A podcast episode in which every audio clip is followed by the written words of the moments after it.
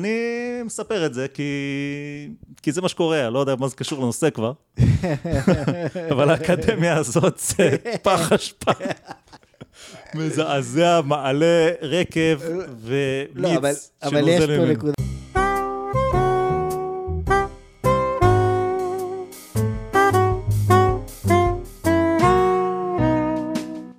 אדם אקראי, הפודקאסט שאפשר בלעדיו. ערב טוב, בוקר טוב, צהריים טובים. לאחר היעדרות ממושכת לרגל עסקיו. חובקי העולם. חובקי העולם. יש לנו הפעם חידוש, איתנו באולפן, ג'רי דינחל. בוא, בוא נדבר על זה, בוא נדבר על הנושא הזה ש... האמת שהצריז אותנו הרבה בעבר. אבל בצורה, בצורה קולוקוויאלית כזאת, כן? קולוקוויאלי, זו המילה הכי לא קולוקוויאלית לקולוקוויאלי. צודק. לא חשוב. בכל מקרה, אז זה התריד אותנו הרבה בעבר, אנחנו נדבר על זה קצת בהמשך. מה שנקרא... עכשיו נקרא בעברית בעיית השחזור. בעיית השחזור, כן. זה בעיה שיש להרבה סטודנטים לרפואה כשהם מתכוננים למבחנים. בעיית השחזור. אני תמיד אומר להם שהם צריכים להפסיק... חלש דווקא זה בדיחה טובה. לא, זה חזק, זה חזק. אני תמיד אומר לה, אל תפתרי את השחזור, תשחזרי את הפתרון. יפה. אה? זה יפה. אבל איך בעצם כל העניין התחיל? הכל התחיל מזה שאנחנו ככה מחפשים נושאים... ללרלר עליהם פה בפודקאסט. זה לא בדיוק חפשים, הנושאים... הנושאים באים אלינו, ואז שדי בומביי, ידידנו המשותף, שהוא גם אדם דגול וחצי אל, הפנה את תשומת ליבנו לזה ש... בקיצור, מה קרה? כל השנים האלה אנחנו אמרנו, מה זה כל השטויות האלה, כל הניסויים האלה בפסיכולוגיה, וכל המחקרים העלובים האלה, אנחנו לא, לא, לא, לא לגמרי קונים את זה, אבל ככה בינינו ונצאנו בשיחות סלון, ומה מסתבר? מסתבר שאנחנו לא היחידים ששמנו לב, ויש בעצם משבר, משבר עולמי. כן, ב-אלפיים וחמש עשרה בעצם היה את מה שנקרא reproducibility project, שכמה כל מיני פרופסורים לפסיכולוגיה, גם פסיכולוגיה חברתית, גם קלינית, בעצם לקחו על, על עצמם לנסות לשחזר מאה מאמרים. בחצי מילה, קצת על מה מדובר, כי ככה התחלנו את כל ההקדמה הזאת ועוד לא הסברנו על מה מדובר. אז מהו משבר השחזור? אז כשמדובר על מחקרים מדעיים, זה דבר ידוע שאם אדם עשה איזה מחקר, גילה נניח משהו, פרסם מאמר, כל הכבוד לו, אנחנו היינו רוצים... מה זה משהו? בוא נדבר תכלס. נגיד, לקחת תרופה X, נעלם לך הכאב ראש. זה מחקר, עשית את המחקר, לקחת קבוצת ביקורת, לקחת קבוצת ניסוי, קבוצת ניסוי, נתת להם את הזה, גילית שהתרופה פועלת. מה זה גילית שהתרופה פועלת? אה, יש לזה שיטות, כן? אבל בוא, בוא, בוא נספר את השיטה. מה מקובל? לא, אני רוצה לפני שניכנס לשיטה. כי, כי מה, מה המשמעות של שחזור? המשמעות של שחזור היא שאם המחקר היה באמת טוב, וגילה שהתרופה עובדת, שאנחנו עכשיו יכולים למכור את התרופה הזאת לאנשים, והיא תעבוד גם בשבילם. זאת אומרת, האפקט של התרופה ישוחזר. זה הפואנטה של העניין, בגלל זה אנחנו צריכים שחזור בעניינים מדעיים. אתה לא מטומטם כמו שאתה נראה, זה היה הסבר טוב, אהבתי אותו. לא מטומטם כמו שאני נראה. אבל השיטה... את כמו שאני נראה. השיטה, בוא נקרא לזה המדעית, המקובלת לעשות את זה, מדובר על מה שנקרא P-value הידוע לשמצה, שאומרים, אוקיי, עשינו תוצאות, חילקנו קבוצת ניסוי, קבוצת ביקורת, גילינו באמת שיש איזשהו אפקט, בקבוצת הניסוי לאנשים היה פחות כאבי ראש, אוקיי? אבל האם זה היה מובהק? ואז מגדירים משהו, איזשהו ערך סטטיסטי, שקוראים לו ה-P-value, ואם ה-P-value הזה אומר שהיה פחות מ-חמישה אחוז סיכוי שנקבל את התוצאות האלה, כמו לדוגמה, כן? אם בקבוצת הביקורת לחמש אנשים נעלם, סליחה, היו עשרה אנשים בקבוצת ביקורת, חמישה מהם נעלם להם הכאב ראש תוך יום, והקבוצה השנייה, קבוצת הניסוי, היו שישה שנעלם להם הכאב אה, ראש תוך יום, זה לא הבדל מובהק. אבל אם בקבוצת הביקורת היו אפס שנעלם להם הכאב ראש תוך יום, ובקבוצת הניסוי עשרה שנעלם להם הכאב ראש תוך יום, אז האפקט הוא מובהק.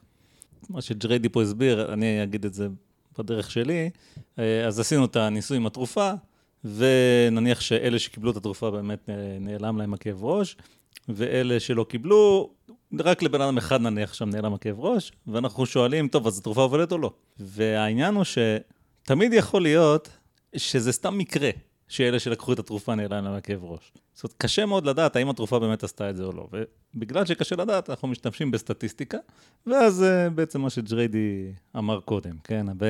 וה-P-value זה מדד ש, שבאופן סטטיסטי, נניח, יש סיבות מסוימות להשתמש בו, למרות שיש איתו אינסוף בעיות, מכל מיני סוגים. וככה בעצם עולם המחקר עובד. היום מי שהולך לאוניברסיטה, סטודנט או סטודנטית שהולכים לאוניברסיטה, בתחומים כאלה כמו פסיכולוגיה, כי במדעים מדויקים זה קצת אחרת, זה מה שהם לומדים. מלמדים אותם לחשב את ה-P-value הזה, או לפחות ללמדים אותם להרים טלפון למישהו אחר שיודע לחשב. ככה הם עושים את המחקרים שלהם. ומה מסתבר? מסתבר שזה לא משהו, השיטה הזאת. זאת אומרת, כמו שג'ריידי הזכיר קודם בפרויקט השחזור הזה, משנת אלפיים וחמש עשרה, בעצם ניסיון לראות האם המחקרים בפסיכולוגיה שווים משהו או לא, האם אפשר לשחזר את התוצאות, האם ניסוי שעשינו, לא יודע, על ילדים, יש את ה... לצורך העניין, סתם, אחד הניסויים הכי מפורסמים, ניסוי המרשמלו המפורסם, אתה מכיר אותו? שמעתי אותך. לוקחים איזה ילד, אומרים לו, הנה, קח מרשמלו, אם אתה תתאפק חמש דקות, תקבל עוד אחד. ויש ילדים שיתאפקו וילדים שלא. ואחר כך עקבו אחריהם, לא חשוב, האמת שזה לא דוגמה טובה לניסוי מהסוג הזה, אבל... למה, דוגמה טובה, מה הבעיה? כי אחר כך עקבו אחרי ילדים וראו מה קרה, כן? נו. אז זה לא בדיוק... לא, בעצם זה אותו דבר. זה ניסוי, גם כל דבר אחר. בסדר, קיבלתי. והשאלה מה היה קורה, אם היינו עושים את ניסוי המרשמלו היום, היה מצליח באותה מידה או לא? וזה העניין של לשחזר. הניסוי אמר שילדים שהתאפקו וחיכו למרשמלו השני, הצליחו יותר בחיים. הצליחו יותר בחיים, בסדר? כן. עכשיו נשאל את השאלה, מה קורה אם תנסה לעשות את אותו ניסוי עוד פעם, עם חוקרים אחרים, אחרים, ילדים אחרים, מדינה אחרת ו-עשרים שנה אחרות, שאתה מחכה לראות אם הילדים האלה הצליחו או לא. וכן, והשאלה היא האם זה באמת שוב משתחזר, וזו השאלה המאוד חשובה, בגלל ש... למה זו שאלה חשובה קודם כל? בגלל הדוגמה שנתנו קודם עם התרופות, בסוף אנשים מבססים את המסקנות שלהם על פי המחקרים המדעיים האלה לכאורה, ומתנהגים לפי מה שהחוקרים אמרו להם, שזה מה שהם מצאו. במקרה של תרופות, זה באמת יכול להיות... די מסוכן, במקרים אחרים פשוט בזבוז זמן וכסף, שזה גם די מסוכן.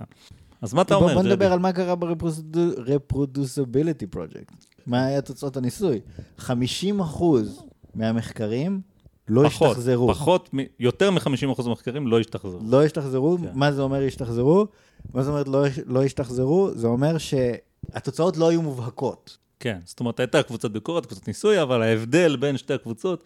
לא היה גדול מספיק בשביל להגיע למסקנה. נכון, למרות, למרות שהם כן, כן צוין שברוב המקרים באמת אה, הטרנד היה לכיוון התוצאות. זאת אומרת שבמקום שיהיה P-value חמישה אחוז, היה P-value שלושים אחוז. אבל עדיין היה איזשהו טרנד לכיוון התוצאות, שזה די מפתיע.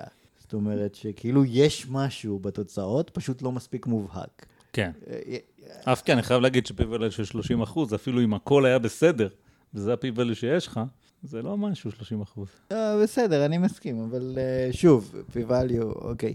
אני רק, מי שלא כל כך מכיר סטטיסטיקה, בסופו של דבר, ה-P-value הזה מחושב, יש הנחות סטטיסטיות שמשתמשים בהן בשביל לחשב את ה-P-value, ואם ההנחות האלה אינן נכונות, ה-P-value חסר ערך. אף אחד לא מקפיד על זה אף פעם, כי אף אחד לא זוכר מהם ההנחות של ה-P-value. וגם אין דרך לברר אם ההנחות נכונות או לא. כשאתה מתעסק בכל מיני משתנים אנושיים. כן, זה נכון. הם פשוט לא מתמטיים, אז איך אפשר לדעת עם הנחות מתמטיות תקפות לגבי? זה נכון. בנוסף גם יש כמה דברים שחוקרים עושים. זאת אומרת, בסופו של דבר שאתה חוקר צעיר, סתם מאסטרנט, אפילו דוקטורנט, יש לך מטרה, אתה רוצה לקבל את הדיפלומה, מה שנקרא, לתלות על הקיר, כדי שתוכל להגיד, הנה, שם על הקיר, יש לי דיפלומה. בקיצור... זה מערכת, זה מה שמעניין אותך, והאמת המדעית פשוט לא מעניינת אותך. עכשיו, זה לא איזה משהו שהוא סוד. אני חייב קצת להתנגד למה שאתה אומר. אני חייב להתנגד קצת למה שאתה אומר, כי אני גם הייתי באוניברסיטה, ואני לא חושב, אני דווקא חושב שהרבה דוקטורנטים הם דווקא די בסדר ודי כנים עם התוצאות שלהם. אני חושב שהציניות היא שייכת דווקא לפרופסורים, שהם כבר שואלים ותיקים בעסק, ולהם כבר מזמן לא אכפת שום דבר. אוקיי, יכול להיות, זה לא משנה, אבל בסופו של דבר... בסופו של דבר, באמת, המסר שאתה מקבל מהמערכת, זה מה שחשוב, זה לסיים את הדוקטורט. האמת המדעית פחות חשובה. ואגב, בשביל לסיים את הדוקטורט, הדרך המובטחת ביותר לעשות זאת, זה לפרסם מאמר או שניים. שלושה. אני פרסמתי אחד. אתה חמור, אבל זה בגרם שלושה. וגם זה בקושי, אבל כדי לפרסם, אתה צריך שיהיו תוצאות. זאת אומרת, בעולם של ימינו זה די די מועבר המסר ש... אתה יודע, רציתי לבדוק אם יש קשר בין, אני לא יודע מה, עישון בגיל העשרה לבין... אין עונות בגיל העשרים. עשרים, נניח. ובדקתי את זה היטב ולא מצאתי קשר. זה נון ריזלט, זאת אומרת, אין לך איך לפרסם את זה, כאילו, nobody cares. וזה גורם להשמטה של בעצם, קודם כל, הרבה מאוד ידע לא מתפרסם, ידע שהוא אמיתי כנראה, אבל הוא, מי ש, מי שגילה אותו, החליט לא לפרסם אותו כי, או לא לנסות לפרסם אותו, כי הוא חשב שאין לזה סיכוי להתפרסם, שזה ה-publication bias, אנחנו מדברים עליו, זאת אומרת, הלחץ לפרסם.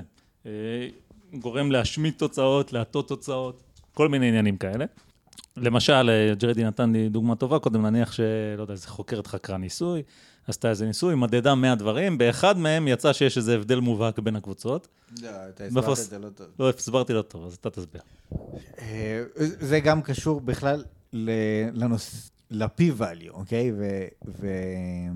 ואיך מחשבים אותו. אז א', אמרנו, הנחות היסוד יכולות להיות לא נכונות, ב', אמרנו, יכול להיות שהדאטה שלך בכלל לא נכון, זאת אומרת, אתה עושה מחקר, ואתה מחלק לשתי קבוצות, קבוצת ביקורת, קבוצת ניסוי, ואתה אומר, אוקיי, יש לי פה, גם בקבוצת הביקורת, גם בקבוצת הניסוי, כולם יש להם דלקת ריאות, אני נותן לקבוצה אחת תרופה, ורואה מה קורה. יכול להיות שכל האנשים שיש לך, אין להם דלקת ריאות. למה? ככה, יכול להיות. אנחנו... להבחן דלקת ריאות זה עניין קצת מסובך, וצריך להסתכל על צילומי ריאות, וכל מיני דברים כאלה, וזה מסובך. אתה יכול פשוט לקחת את האנשים, לשאול אותו, תגיד, יש לך דלקת ריאות? הוא אומר לך כן, ואתה מכניס אותו לניסוי. זאת אומרת, שיכול להיות שהדאטה עצמו הוא מקולקל, אוקיי? אז אתה יכול להשיג איזה P-value שאתה רוצה. בסוף, זה פשוט לא, התוצאות שאתה מגיע אליהן פשוט לא נכונות. אז זאת בעיה שנייה. בעיה שלישית, מתודולוגיה שגויה, שאתה, למשל, אני קראתי איזשהו מאמר על, בהומואפתיה. שבאה חוקרת, דוקטורנטית, וחילקה את הנשים שהיא רצתה לבדוק לשתי קבוצות, קבוצת ביקורת, קבוצת ניסוי, קבוצה אחת קיבלה גלולה שהיא פלסיבו, וגם השנייה קיבלה גלולה שהיא פלסיבו, רק הומופתית, אוקיי? עכשיו, והיא בעצם רצתה לבדוק את ההשפעה של זה על כאבי מחזור, או כל מיני דברים שקשורים בתופעות במחזור, אני לא אישה, אז אני לא כל כך מכיר איזה תופעות יש, אבל... יש תופעות. יש. והיא בדקה המון המון המון פרמטרים, זאת אומרת, כמות ימי הדימום, כאבים, לא יודע מה, לחץ דם. תאבון מוגבר, תאבון מוחלש, עלייה במשקל, לא יודע, אפשר לבדוק הרבה מאוד משתנים. היא בדקה הרבה משתנים. הרבה מאוד משתנים. עכשיו, אתה בודק הרבה משתנים, ואז אתה מגלה, אוקיי, נגיד בדקת מאה משתנים. הציפייה היא שחמישה מהם, אוקיי, יהיו מובהקים, זאת אומרת, יהיו הבדלים מובהקים בין קבוצת הביקורת לבין קבוצת הניסוי. למה? כי יש חמישה אחוז סיכוי שאתה מקבל את התוצאות במקרה.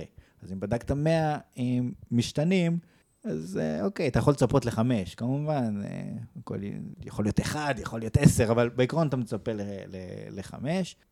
בתום הניסוי, אתה בודק מאה פרמטרים, מוצא איזה שניים, שלושה שמובהקים, ומפרסם רק אותם. והנה אתה אומר, אה, בעצם, הנה גיליתי שתרופה הומואפתית משפיעה, כי הנה, באמת היה הבדל מובהק בין שתי הקבוצות. ב... נניח בכאבי ראש. כן. אבל נגיד... לא היה הבדל מובהק ב-תשעים ותשעה הפרמטרים האחרים. נכון. או תשעים וחמישה הפרמטרים האחרים, אבל את זה לא מפרסמים. אז התוצאות הן נכונות, הכל נכון, כן. אבל בעצם המתודולוגיה פה לא נכונה. למעשה אפילו ה-P-value הוכיח את עצמו, כי הנה, תחת ההנחה שכל הבדל הוא מקרי, באמת לפעמים היו הבדלים מקריים. נכון. אז בעצם, אם אנחנו מסתכלים פה, בעצם המבחן האולטימטיבי הוא עכשיו לעשות ניסוי נוסף, לחלק לשתי קבוצות, והפעם לבדוק רק את הנושא של כאבי ראש בזמן מחזור. רק את זה, ולא לבדוק שום דבר אחר, ולבדוק האם הצלחנו לשחזר את זה שיש הבדל מובהק. אם כן, אוקיי, אולי יש פה משהו כבר. אבל אם אין... ברור לנו שאין על מה לדבר. זה נושא של אה, מתודולוגיה שגויה. זה דברים שקורים, אוקיי? כן. הנה, אני ראיתי בעיניי מאמר כזה, באקדמיה. שהתפרסם בעיתון מכובד. הוא התפרסם בעיתון של רפואה אלטרנטיבית, אבל לא משנה. יש אנשים שמכבדים גם את העיתון הזה. וכן, והמתודולוגיה פה שגויה לחלוטין. אז אלה חלק מהדברים שגורמים בעצם... אבל לפני שמישהו מהמאזינים יחשוב, שאולי בגלל שזה הומאופתיה ולא עלק רפואה רצינית, שבגלל זה לא הקפידו על הסטטיסטיקה ועל השיטות מחקר, אז לא.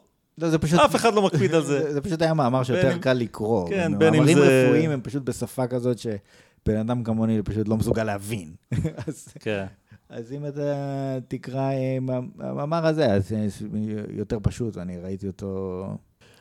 אז, אז ברור לנו, כאילו, איזה, איזה כשלים יכולים להיות. אגב, גם אני, כן, שהתעסקתי בנושאים טכניים יותר, מדעי המחשב, יש פה איזושהי בעיה. כלומר, אתה רואה, קורא מאמר, ואומרים לך, כן, מה עשינו?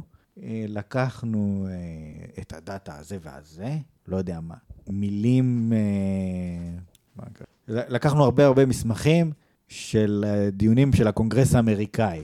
ורצינו להוציא מזה, אה, האם בצורה אוטומטית אנחנו יכולים להגיד מי רפובליקני ומי דמוקרט, אוקיי? רק לפי המילים שמשתמשים. סתם אני זורק. לוקחים את הדאטה, ה-raw דאטה, שזה הטקסט,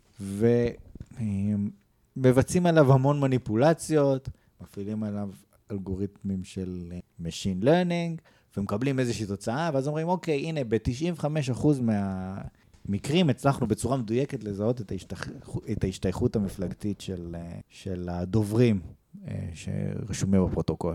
אז עכשיו, אני, זה מאמר מרוסיה. ריץ' ריידי הקטן בישראל מנסה אה, להגיד, אוקיי, זה מצוין, אולי אני אנסה להשתמש בזה באמת על הפרוטוקולים של כנסת ישראל. יפה. אוקיי? ראיתי, ראיתי בדיוק מה הם עשו, ואני, ואני אשחזר את זה. עכשיו, אין לי את הקוד, אוקיי? כן. אני צריך לקרוא את המאמר ולפי זה לשחזר את הכל. כן. עכשיו, בתור התחלה, כסאניטי טסט, מה אני אעשה? אני אקח את אותו דאטה, ואני אכתוב את הקוד, כן, את הדאטה של הקונגרס האמריקאי, לא ישראלי, ואני אריץ את זה, ואני אצפה לקבל את אותן תוצאות. כן. עכשיו, אני אגיד לך מה הסיכוי שאני אקבל את אותן תוצאות. נמוך מאוד. למה? כי מה לעשות? אנחנו בני אדם ועושים באגים, וצריך, זאת אומרת, יש באמת בעיה טכנית, לשחזר. כן, למרות שדווקא במקרה הזה הם לא פרסמו את הקוד, אבל זה נעשה יותר ויותר מקובל בעולם, כן לפרסם את הקוד, ואז יש שם מה לדבר. אבל ממש רק בשנים האחרונות, אנחנו, אני, אנחנו מדברים על אמצע שנות האלפיים, לא היה דבר כזה, לא היה גיטהאב, אולי היה, אבל אף אקדמאי שמכבד את עצמו, לא היה מפרסם את הקוד שלו, זאת הייתה התאבדות, אוקיי? היום אנשים עושים את זה. והם מתאבדים, אגב, לא פעם אחר כך, שאנשים אחרים רואים את מה שהם פרסמו. הנושא הזה של, של השחזור, גם בתחום מאוד מאוד מאוד טכני, כמו מדעי המחשב, הוא בעיה. אז כשאתה מדבר איתי על פסיכולוגיה חברתית, זה מאוד מאוד מאוד מאוד מסובך. הוא, אגב, הוא בעיה באוניברסיטה, כן? באקדמיה, במחקרים. אתה אולי עשית את זה גם במסגרת, מה זה היה הניסיון הזה שלך? זה היה באקדמיה? כן, באקדמיה. באקדמיה. כי אם תחשוב על זה מבחינת ה... העניין הזה של שחזור, ואולי זה, זה יעזור להסביר כמה זה חשוב. עצם זה שאתה מצפה שאם יש לך את אותו קוד ואתה מריץ אותו על אותם נתונים, יצא לך בדיוק אותו דבר, כן? ואתה צודק שאתה מצפה שזה מה שיהיה, כי ככה המחשב עובד.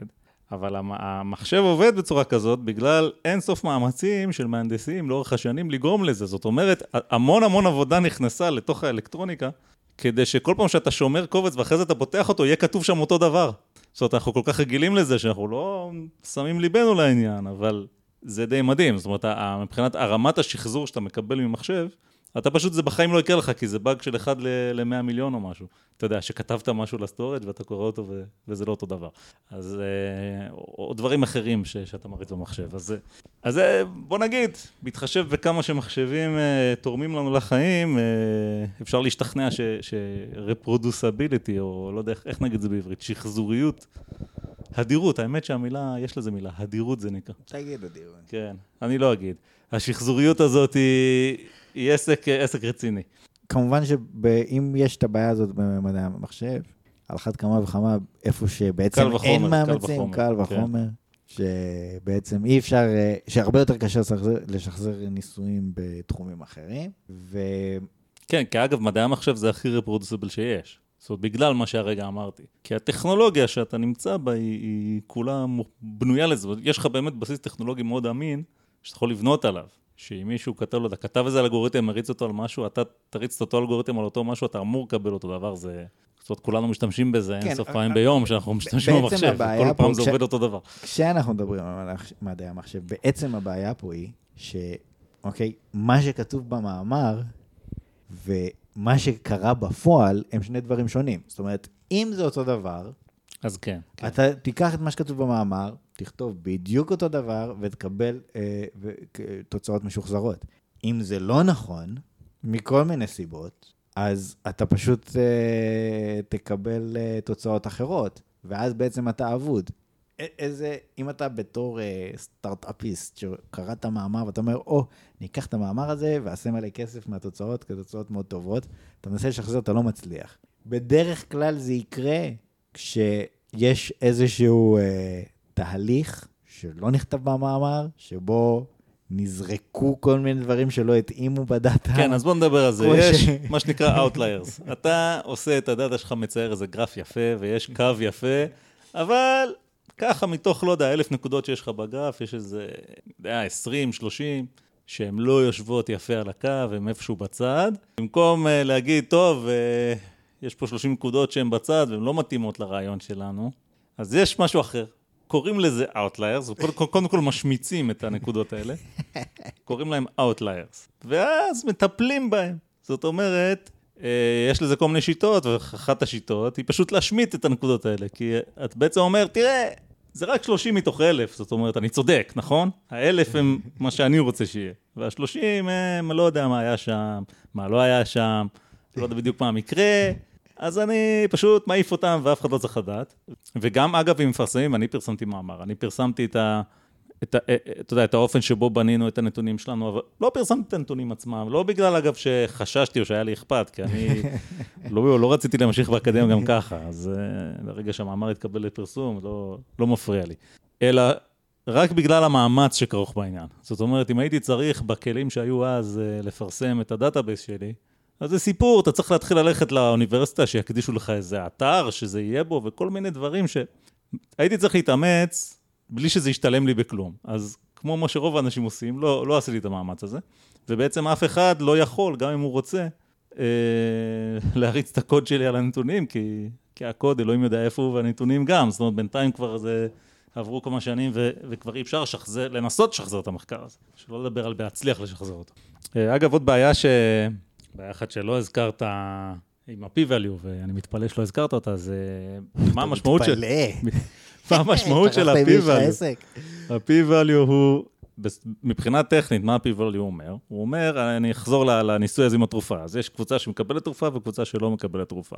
ואנחנו שואלים את השאלה, לא נניח שמי שקיבל את התרופה, כאילו יש קצת תוצאות טובות, על פניו נראה שיש אפקט על תרופה, אנחנו רוצים לחשב האם זה מובהק מבחינה סטטיסטית. אז מה ההיגיון של ה-P-value אומר? ההיגיון של ה-P-value אומר את הדבר הבא. בוא נניח שאין הבדל. זאת אומרת, אם אנחנו רואים, התרופה לא עושה כלום. נניח שהתרופה לא עושה כלום, ואם אנחנו רואים הבדל, אז זה איזשהו מקרה, כן, של היד הגורל, ככה רצה הגורל שדווקא לאלה עבר הכאב ראש, או עברו להם הכאבים, או, או הם הבריאו, או מה שלא יהיה. וה-P-value מחשב את הסיכוי, תחת ההנחה הזאת שבעצם אין, אין שום אפקט, מה הסיכוי שאני רואה מה שאני רואה? מה הסיכוי, זאת אומרת, שלחמישה אנשים מתוך הקבוצה שלי, עבר הכאב ראש. ואם הסיכוי הזה הוא מאוד מאוד קטן, אז בואו נניח שיוצא לי מספר שהוא אחד למיליון. אז אני אומר, טוב, אחד למיליון זה נס, אני לא מאמין בניסים, ולכן התוצאות שלי מובהקות סטטיסטית, ו... ואז אני מפרסם את המחקר ואני מבסוט. עכשיו, איפה הבעיה פה? הבעיה מאוד בסיסית, שיש כאילו הרבה בעיות. הבעיה הראשונה שאני התכוונתי אליה, המספר הזה, פירושו מה הסיכוי שיצא לי מה שיצא, אם אין שום דבר, כן? מה שבטכנית קוראים לזה השערת האפס. אבל זה לא מעניין. מה שהשאלה הסטטיסטית המעניינת היא, מה הסיכוי של השערת האפס בהינתן מה שאני רואה? למעשה השאלה הכי מעניינת זה, מה הסיכוי ש... אתה יודע, שהתרופה באמת עוזרת בהינתן מה שאני רואה? אבל את זה לא יודעים לחשב. זאת אומרת, הסיבה היחידה שמחשבים את ה-P-value מלכתחילה, זה מכיוון שמתמטית אי אפשר, כן? השערת האפס זה נותן לך משהו להניח שאתה יכול בעזרתו לגרור כל מיני מסקנות מתמטיות, ואז לחשב את ה-P-value. ולכן עושים את זה, זאת אומרת, זה מין משהו כזה שנוח לעשות את זה, אפשר לחשב את זה, אז זה מה שהם חשבים. אבל את הסיכוי שבאמת מעניין אותך, הסיכוי שאומר, מה הסיכוי שהתרופה שלי לסרטן באמת מרפאת סרטן? בהינתן מה שראיתי. את זה אף אחד לא יודע לחשב, ואף אחד לא מחשב את זה. וזה אולי הדבר הכי גרוע ב-P-value, כי גם אם אתה כשר לגמרי, עשית הכל נכון, פשוט מבחינת המשמעות המתמטית שלו, המשמעות שלו זה לא מה שמעניין אותך, מעניין אותך משהו אחר. הסיבה היחידה שמשתמשים בו, כי נוח להשתמש בו, וכי תחת עוד כל מיני הנחות, אז כאילו אם הסיכוי הזה קטן, גם הסיכוי הזה קטן. אני אישית, אני... יש לי וידוי אישי, אם אנחנו כבר מתחילים לדבר על P-value, אני גם חוטא מדי פעם בעבודתי, בניתוח, במה שנקרא הוצאת מסקנות מנתונים, הסקה סטטיסטית. אז אני לא משתמש בכלל בסטטיסטיקה. לא מעניין אותי. מה אכפת לי מה P-value? אין לזה שום ערך מבחינתי. הדבר היחיד שמעניין אותי, זה האם אני מצליח לשחזר את התוצאות. כלומר, כן, נניח אני כותב מערכת, שהיא אמורה לזהות דיבור, אוקיי? בן אדם מדבר, ואני הופך את מה שהוא אומר לטקסט, אוקיי? כן. עכשיו, נניח, יש לי מדגם אימון, יש לי מדגם אה, ולידציה, יש לי טסט סט. יש לך כל מה שצריך. יש לי כל מה שצריך. ואני הצלחתי להגיע לרמת דיוק של מאה אחוז. זאת אומרת, כל המשפטים שיש לי, הצלחתי להפוך אותם לטקסט בצורה מושלמת. עכשיו, אני מביא את ידידי פה, חושף, ואני אומר לו, דבר למיקרופון, בוא נראה אם אני מצליח לקבל טקסט. הוא מדבר למיקרופון, ואני מקבל ג'יבריש. אז מה זה משנה? אבל זה בגלל שרק קחקחתי בגרון, חכה, עכשיו אני אתחיל לדבר. גם יהיה ג'יבריש. עכשיו, אז מה משנה בכלל? כל המדדים הסטטיסטיים שהיו לי, הם לא רלוונטיים לכלום. זאת אומרת, מה אכפת לי? ה-P-value, לא P-value. הרי מראש שחישבתי את ה-P-value, הנחתי איך מחשבים P-value. אני מניח מה ההתפלגות של...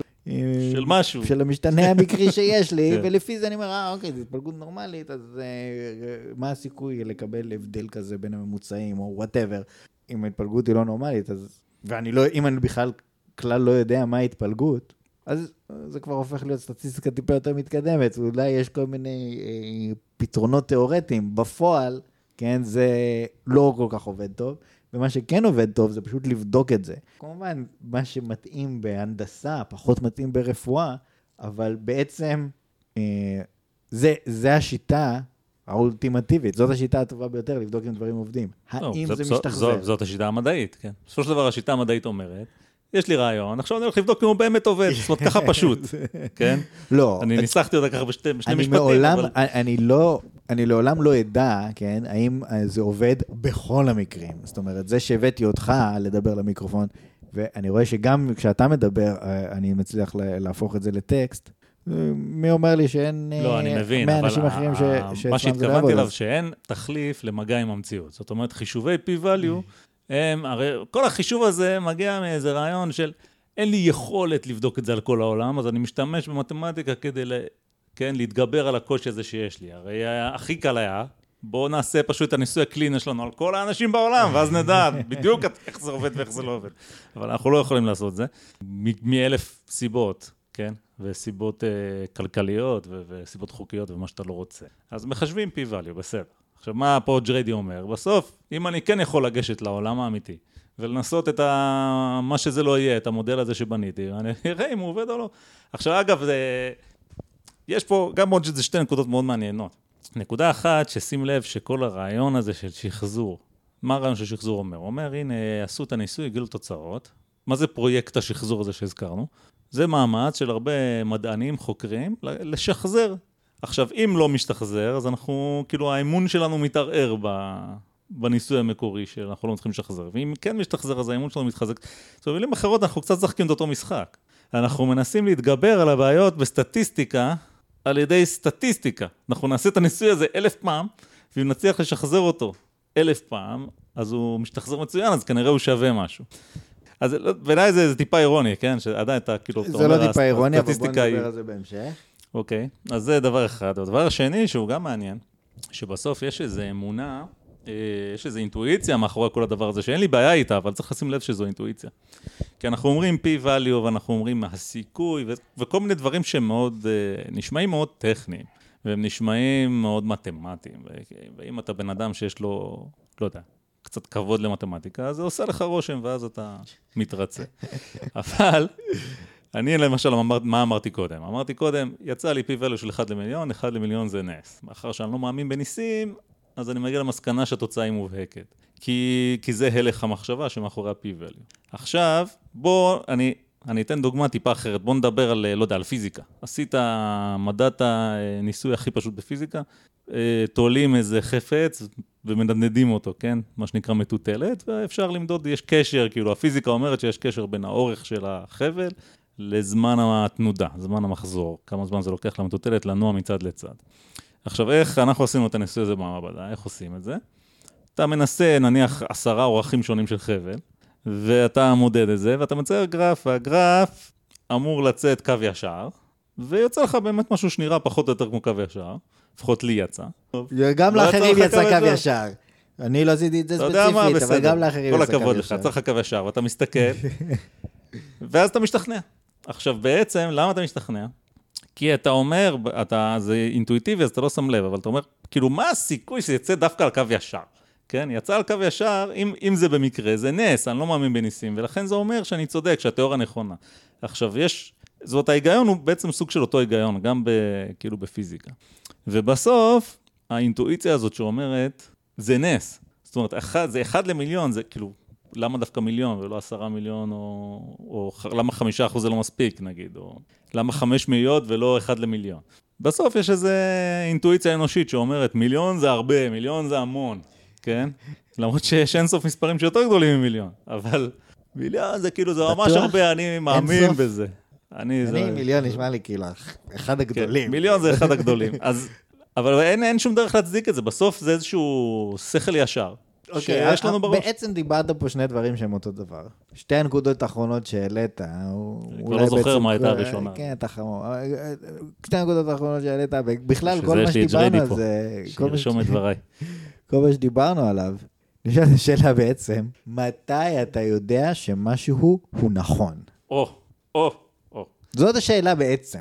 כל השאר פחות חשוב. מדברים פה על כל מיני טכניקות, אבל... מתי אתה יודע שמשהו הוא נכון? כן, ספוילר, אי אפשר לדעת, אנחנו אף פעם לא יודעים, וזה בעיה. נכון, אבל זה לא מעניין אותי, ואני אגיד לך למה.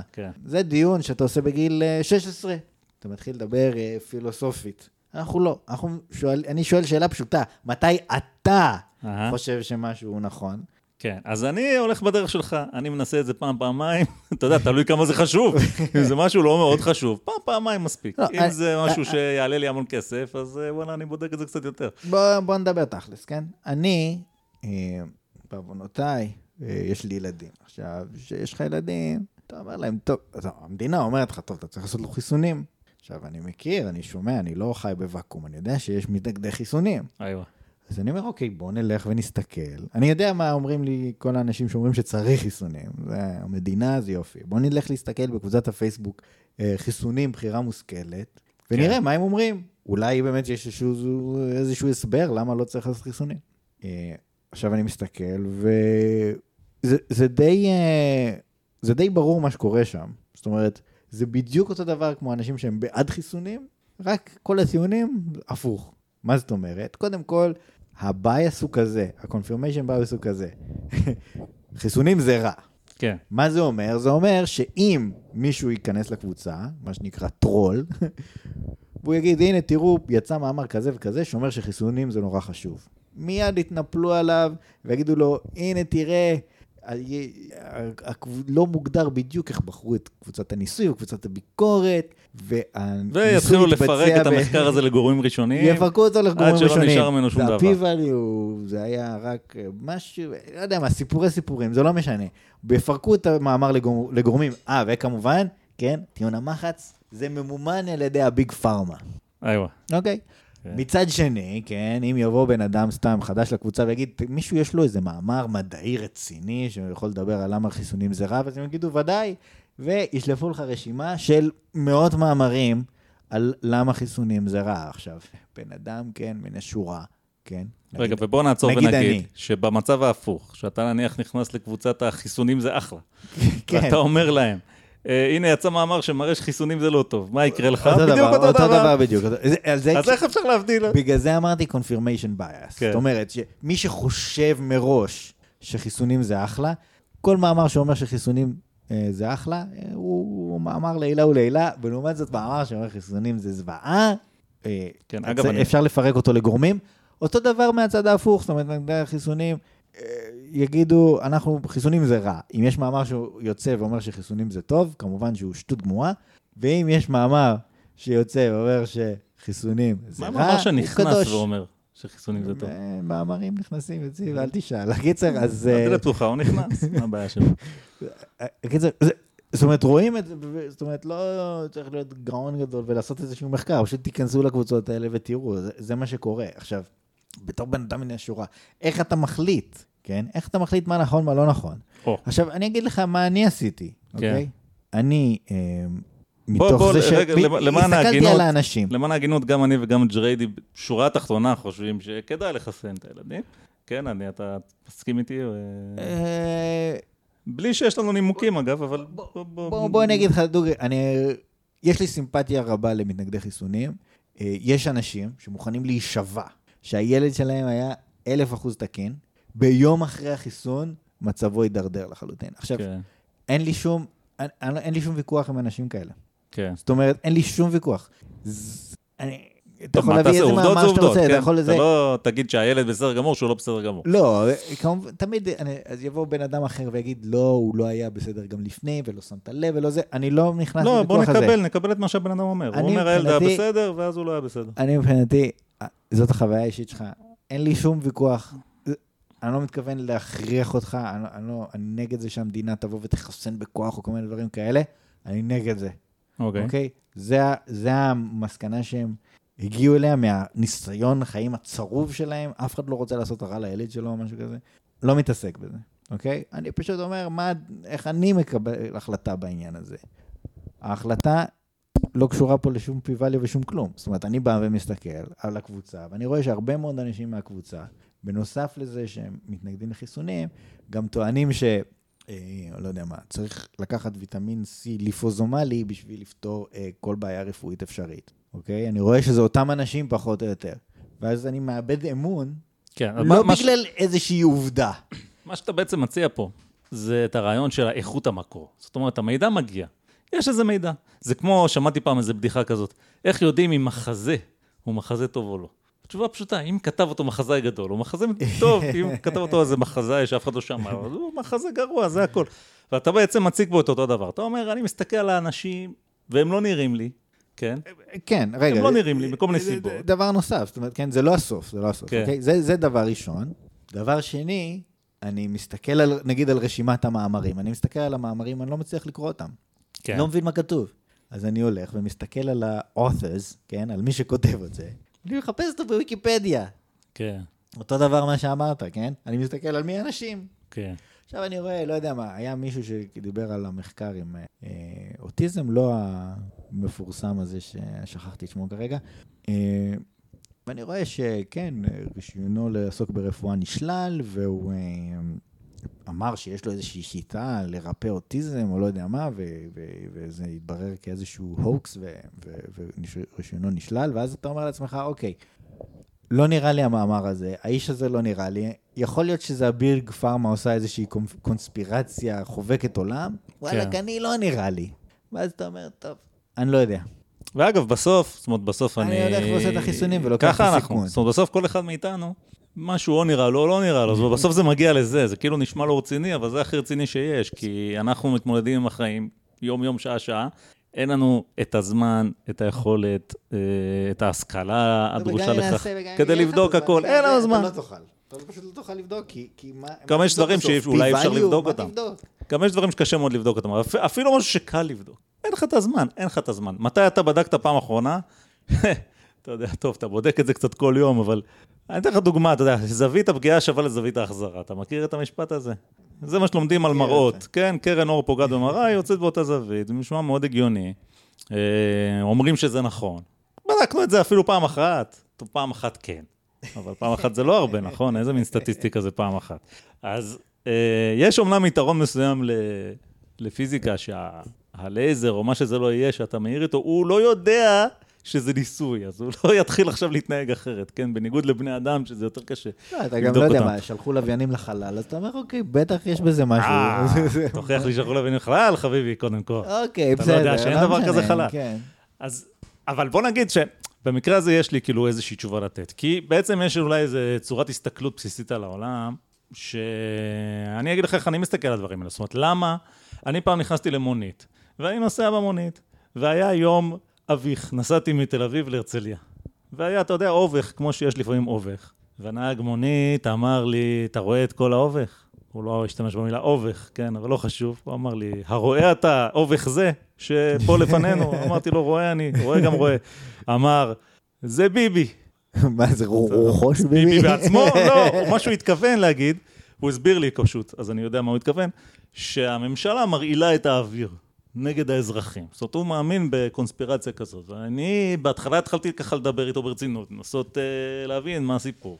ואז הוא אמר לי, עזוב הכל, תיכנס לקבוצה בפייסבוק, הוא נתן לי את השם של הקבוצה, לא זוכר את השם, אבל זה, זה משהו עם המילה chemtrails, כן? אתה מכיר את הסיפור הזה של ה-chemtrails?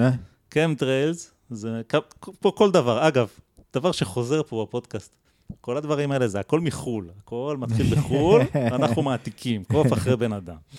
אז במקרה הזה, chemtrails זה קיצור של chemical trails. trails. trails, שבילים, שבילים, chemical trails. אוקיי, אוקיי. שזה מה שה... לשיטתם של מי שמאמינים בזה, זה מה שהשובלים שהמטוסים משאירים אחריהם. כן? והם אומרים שזה... רעל שהממשלות מפזרות בעולם. למה מפזרות רעל? לא יודע. זה שניסיתי להגיד לו, אתה יודע, ביבי כאילו נושם את אותו אוויר שאתה נושם, אבל זה לא, לא שכנע אותו. ואתה יודע, הם מאוד מאמינים בזה. עכשיו, אני לא מאמין בזה, אבל אני, אני אגיד, גם מעבר לזה שזה לא הגיוני בעיניי פשוט, שהממשלות ינסו להרעיל את כל אוכלוסיית העולם, כן, כאילו, בשביל מה? אני מבין, לא יודע, לגנוב כסף, אני מבין כל מיני דברים אחרים, אני מבין את המוטיבציה, וזה אני לא מבין. ו... אבל מה הסיבה האמיתית? שאני בדרך כלל לא, לא מייחס הרבה משמעות לקונספירציות. וזה בגלל כמות העבודה הבלתי נתפסת והדיוק שדרושה כדי ליצור קונספירציות כאלה. זאת אומרת, אם אתה מאמין שלהניח חיסונים זה קונספירציה של הביג פארמה, אז אתה יודע, קודם כל, אתה קורא את ההיסטוריה, פעם לא היה ביג פארמה, כן? כשהחיסונים זה תגלית די ישנה, זה לא איזה משהו, זה מתחילת המאה ה-עשרים או משהו כזה, או סוף המאה ה-תשע עשרה. אז לא היה את זה, זאת אומרת, הביג פארמה נוצר בגלל שגילו את החיסונים. ומעבר לזה, אתה אומר, איזה קונספירציה אדירה הזאת, זאת אומרת, זה עשרות אלפי אנשים בעולם, בכל חברות התרופות, כולם כאילו צריך איכשהו למדר את הסוד הזה שאף אחד לא יגלה אותו, זה, זה משוגע, אם אתה מאמין בזה, אז אתה, אתה מאמין שבני אדם מסוגלים להרבה יותר מה שהם מסוגלים באמת. אנשים, אנשים רגילים, קמים בבוקר, הולכים לעבודה, חוזרים בלילה. לא הולכים עכשיו, כל היום שלהם לבלות בלנסות להסתיר איזה סוד נוראי, כאילו, יש אנשים מיוחדים שזה מה שהם עושים, שהם במוסד, הם בשב"כ, אני לא יודע, שהם באמת חיים חיי סוד, אבל רוב מהאדם זה לא מתאים להם, הם לא... עכשיו, אני לא יכול להוכיח שום אף אחת מהטענה של הטענות שטענתי, פשוט נראה לי ש... ככה זה נראה לי, בסוף תמיד חוזר למה נראה לי. אז זה מה שנראה לי, אני לא... לכן אני, אני פחות, פחות מאמין ב... כן, אבל זה יותר מזה, זאת אומרת, זה יותר מזה, כן? הרי בסופו של דבר, בנושא של החיסונים, אתה מכיר, כל מה שאתה מכיר, כן? עבר חיסונים. כן, אני בעצמי. כן, לא נראה לך שקרה למישהו משהו. פייר, פשוט לא נראה לך. לא נראה לי, כן. בגלל זה אני אומר, יש לי המון המון המון אמפתיה לאנשים שכן התקלו בזה, וכן מוכנים להישבע שלהם זה קרה, לשכן, לדוד זה קרה, אוקיי. זאת אומרת, נתקלתם בזה, ראיתם את זה בעצמכם, אתם משוכנעים ב-מאה אחוז, אין לי שום ויכוח איתכם. זאת אומרת, אין לנו, כאילו, אין פה מה להתווכח. בוא נגיד... אני לא הולך להילחם ברעיון הזה. כל האנשים האחרים, זו פשוט שאלה של כמות אנשים שמאמינים באיזשהו רעיון. כל האנשים האחרים, זה המון המון אנשים. אחוזי החיסונים הם מטורפים. זה תשעים ושש אחוז מהאוכלוסייה הולכת לעשות, לעשות חיסונים. אז אתה אומר, אוקיי, כאילו נראה... כמה גרוע זה יכול להיות. זה, כן. כן, כמה גרוע זה יכול להיות. סך הכל אנשים בסדר. אז כנראה שאם יש בזה משהו רע, זה משהו שקורה פעם בהרבה הרבה הרבה מקרים, ו... ואז אני לא מפחד מזה. אז, אז זה, זה פחות או יותר, כאילו, על זה אנחנו מדברים. זה קשור מאוד, כן, שאתה מדבר על אבל, תודה, בעיית בוא... השחזור. כן.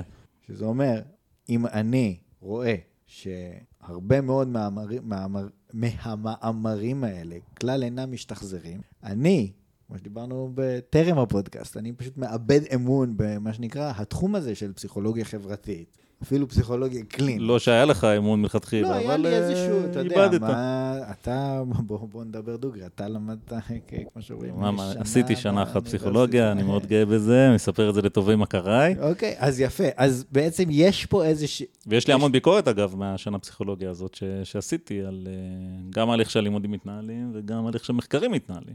כי בפסיכולוגיה, אני הייתי שנה אחת בסך הכל, כן? עכשיו, אני הייתי אבל... למען ככה סבר את האוזן וכדי לתת לעצמי קצת גושפנקה פה.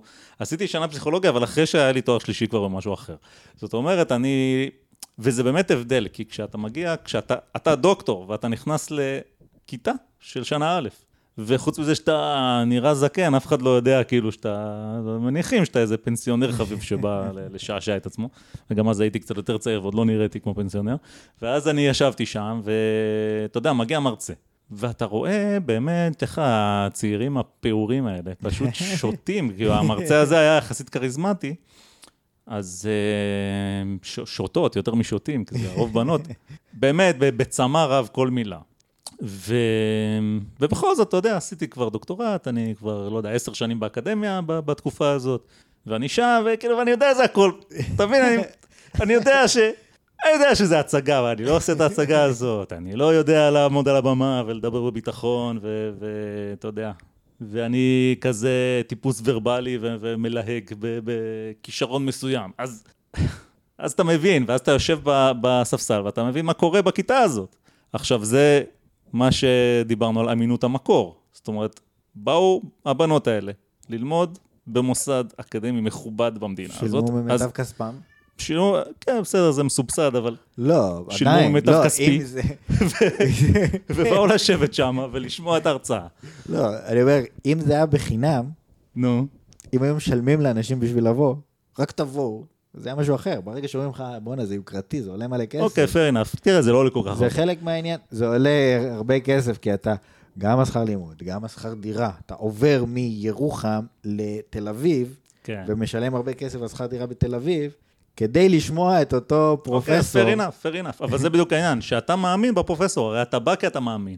בסוף יש פה את אמינות המקור, מה שאמרנו קודם. אז אם אתה מאמין, אתה לומד מה, מה הפרופסור שלך, מאיפה אתה יכול עוד ללמוד. אז, אז זהו, זה כמו, אתה יודע, לפעמים אנשים, אתה יודע, שאנשים נסים לגרום לי לפקפק בעצמי, אז אני משיב להם ב, ב, אתה יודע, בנפוליאון. אתה שמעת על נפוליאון? עכשיו, איך אתה יכול לדעת אם היה איש כזה נפוליאון או לא? אין לך שום דרך, שום דרך. זה היה לפני, לא יודע, מאתיים שנה בערך? נכון, מאתיים שנה. ויש, לא יודע, נכתבו, יהיו לו ספרים. באמת, שאלה ברצינות. איך אתה יכול לדעת אם היה נפוליאון או לא היה נפוליאון? אתה לא, ידע, אתה לא יכול. אבל אתה יכול להשתכנע. אז אתה אומר, מה זה, קונספירציה ענקית, כאילו כל הספרים על נפוליאון וכל הסרטים על נפוליאון וכל הגבינות שקורות על שמות נפוליאון, זה המציאו ב-מאתיים שנה. לא נראה לי, ולכן אתה מאמין שזה, שכן. ואתה גם כאילו סומך על אנשים, אתה אומר, זה היסטוריון מכובד, והוא אומר נפוליאון. זה, הנה, בן אדם פה, לא יודע מה, איזה יזם, הקים ערוץ ההיסטוריה, והוא שם תוכנית על נפוליאון. ויש אה, גבינה שהחליטו לקרוא לה נפוליאון, כן? אז, אז כנראה היה משהו שקורא לו נפוליאון, זה בטוח. מה זה היה? מה עשה? עשה את כל מה שאומרים שעשה. קשה לדעת, ובסוף, בגלל שאי אפשר לחיות ככה. אז אנחנו מאמינים, מה עוד נעשה?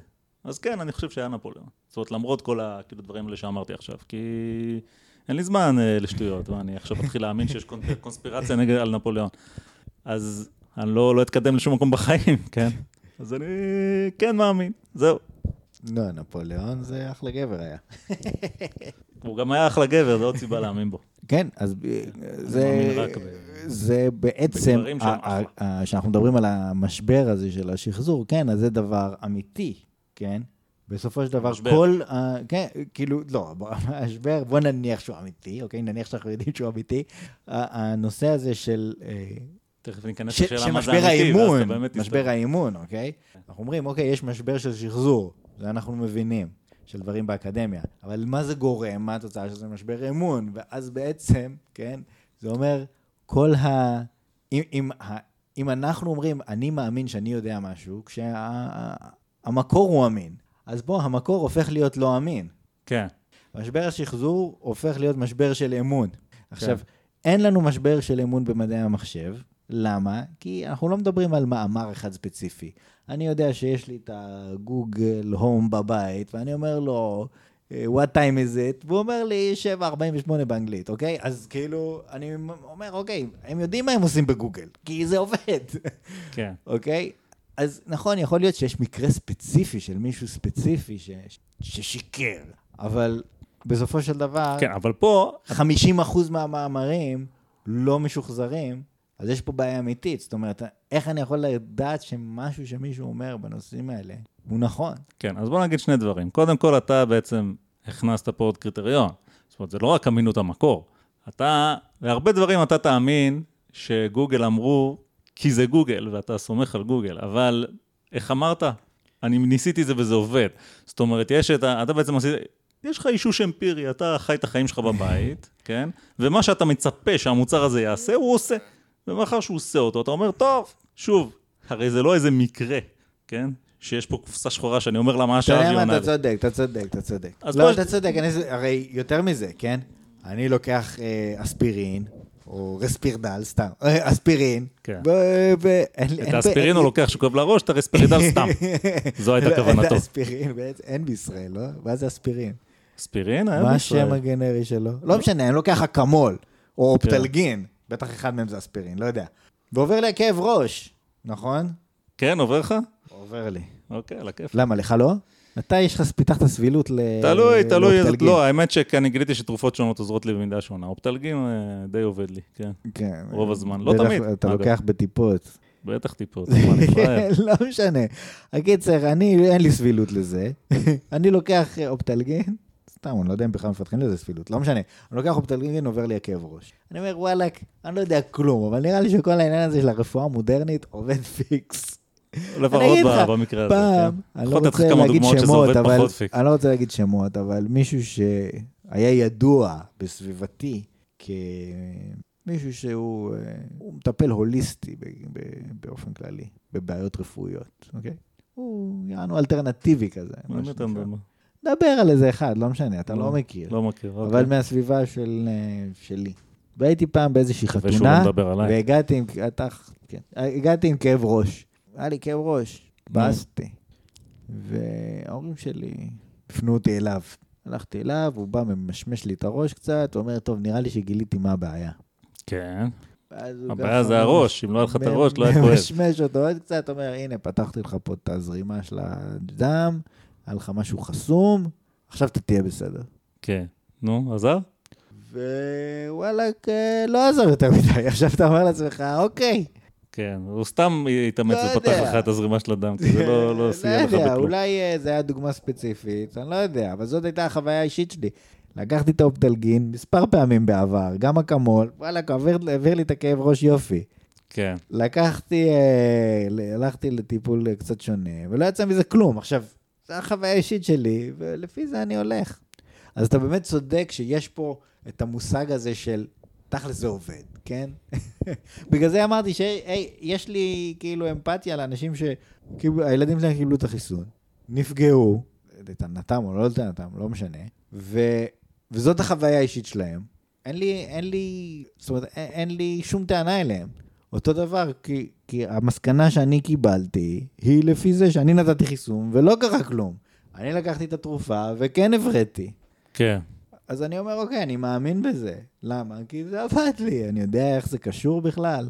אבא שלי אמר שהיה לו, לא יודע מה, פטריות בציפורניים, לקח איזו תרופה, וזה עבר לו. אז כאילו, אז כאילו, מה אני אגיד? אוקיי, נראה לי זה עובד, כאילו. לא? מה תגיד? אתה תגיד לו פעם הבאה, קודם כל אתה תיתן לי לראות את הפטריות, נראה שזה בכלל אמיתי. אחר כך אנחנו נעשה, נרשום את כל התרופות. אתה תיקח... עם יומיים רווח בין תרופה לתרופה, ואנחנו נראה איזה מה תרופות. בקיצור, זה, זה מה שאני ניסיתי להגיד קודם, הכמות העבודה שדרושה באמת לברר דברים, לא, היא אבל, פסיכית. אבל הנה, אז אין לנו ברירה, אנחנו מאמינים. כן, אז יש פה שני דברים. א', הניסיון האישי, וב' אמינות המקור. זאת אומרת, בעצם אנחנו מחליטים שאנחנו יודעים שזה מגיע משם. כן, אגב, אמינות המקור זה... סתם פתאום נזכרתי במה מה הדוסים תמיד אומרים. מה הם עושים? הם תמיד אומרים, הם אומרים. אתה יודע, שאי אפשר לרמות עם שלם. בגלל זה הם מאמינים בסיפור של... תספר את הכל. של התורה מסיני. יש מין טענה כזאת שהדוסים אומרים, למה הם מאמינים שתורת ישראל, תורת אמת? כי יש את סיפור הר סיני. סיפור הר סיני, מה אומר? כולנו מכירים, כן, הגיע העם, יצאו ממצרים, הגיעו לפני הר סיני, ראו את הקולות, משה ירד, נתן להם את עגל הזהב, כל הסיפורים האלה. והייתה שם אוכלוסייה, נדמה לי שהמספר שהם מצטטים הוא שש מאות אלף. יפה. ו... שישים ריבו איש. ו... אבל לדעתי, כן. מדובר פה על ספירה, זאת אומרת, אני שמעתי, ספירה רק של הגברים. ריבו זה מאה אלף אצלך? ריבו זה עשרת אלפים. שישים ריבו. נכון, אוקיי. כן, אז אולי מיליון אנשים. אז אולי מיליון אנשים. כי כאילו ספרו רק את הגברים, כן? whatever, זה הרי לא משנה, הרי מי ספר, מה ספר. לא, לא משנה. ואומרים שש מאות אלף, זה כאילו המון אנשים. אז כולם מטומטמים, כולם פריירים. אז באמת קרה משהו שם במדבר לפני... לא, יותר מזה. כל אחד שם בעם, כן, כל אחד מהאנשים שהיה שם, סיפר לבן שלו. כן, לא, ואחר כך... אמינות המקור, כל אחד העביר את זה לילד שלו, הרי אף אחד הרי לא הרמה את הילד שלו, הרי אף אחד מאיתנו מעולם לא אמר שום דבר, שהוא לא היה עובדתית נכון, לילד שהבאנו לעולם, זה לא קרה, ולכן, ולכן אנחנו מאמינים, איך אמרה לי פעם בחורה אחת מהז'אנר הזה, כי סבתא שלי הייתה בהר סיני, ואני אני קצת התפלאתי, מה זאת אומרת, הסבתא שלך לא הייתה בהר סיני, לא יודעים איפה זה הר סיני, אבל היא התכוונה כמובן לסבתא של הסבתא של הסבתא של הסבתא, ואבא של האבא וכן הלאה. זאת אומרת, אמינות המקור זה הרבה מאוד, בסופו של דבר, אם אתה, אתה, אתה יכול לקבל את זה או לא לקבל את זה, כי אני יכול להשמיע טיעונים נגדיים, כן, אבל כל הטיעונים הנגדיים מתבססים על זה שאני לא מאמין למקור. אם הייתי מאמין למקור, אז היה שם שישים ריבו איש, וזה, ברגע שאתה לא מאמין למקור, הכל קורס. כי אז אתה יכול להטיל ספק במסורת הזאת שעוברת מדור לדור, ואתה אומר, בסדר, אנחנו מכירים את הספקות, לא ניכנס לזה עכשיו, אבל אמינות המקור פה זה כל העניין. וזו תשובה שכאילו די מספקת הרבה אנשים. זאת אומרת, יש הרבה מאוד אנשים שעם התאיות האישיות שלהם, בסוף קיבלו את התשובה הזאת, והם בסדר איתה. וכמו שאמרנו, אנחנו חיים את החיים שלנו ככה במידה רבה באופן כללי, כאילו, כולנו דתיים או לא דתיים. זו דוגמה מעניינת, אבל... זה דוגמה מעניינת ולמה?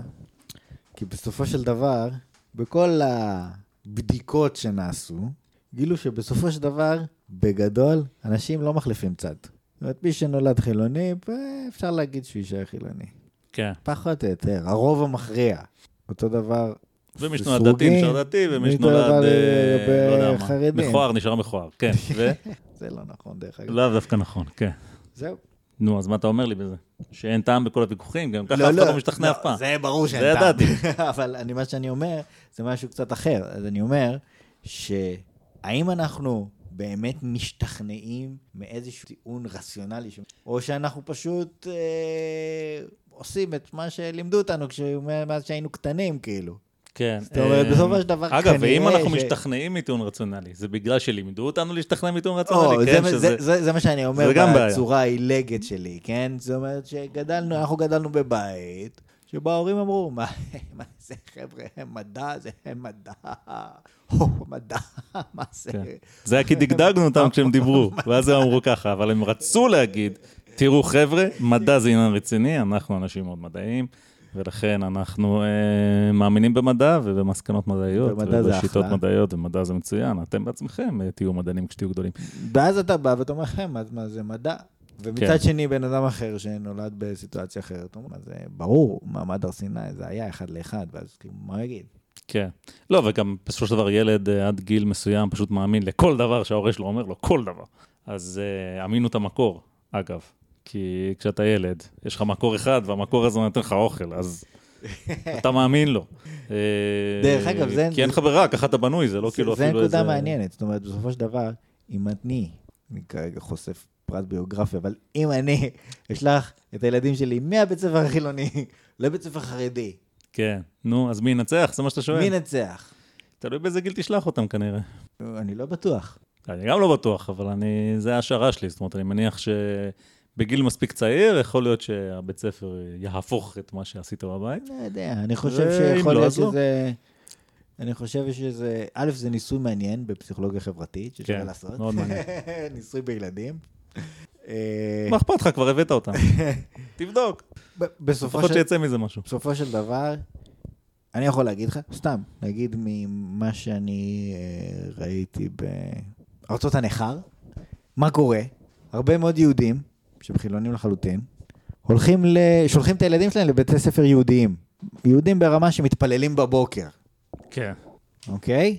אבל הדתיות של ילדים איננה קשורה למה עושים בבית הספר, אלא לפי מה ההורים עושים. כן. למרות שהבית הספר עצמו הוא דתי במידה רבה, מבחינת הכשרות, מבחינת חגי ישראל, מבחינת כן, להתפלל בבוקר. אני מניח ש...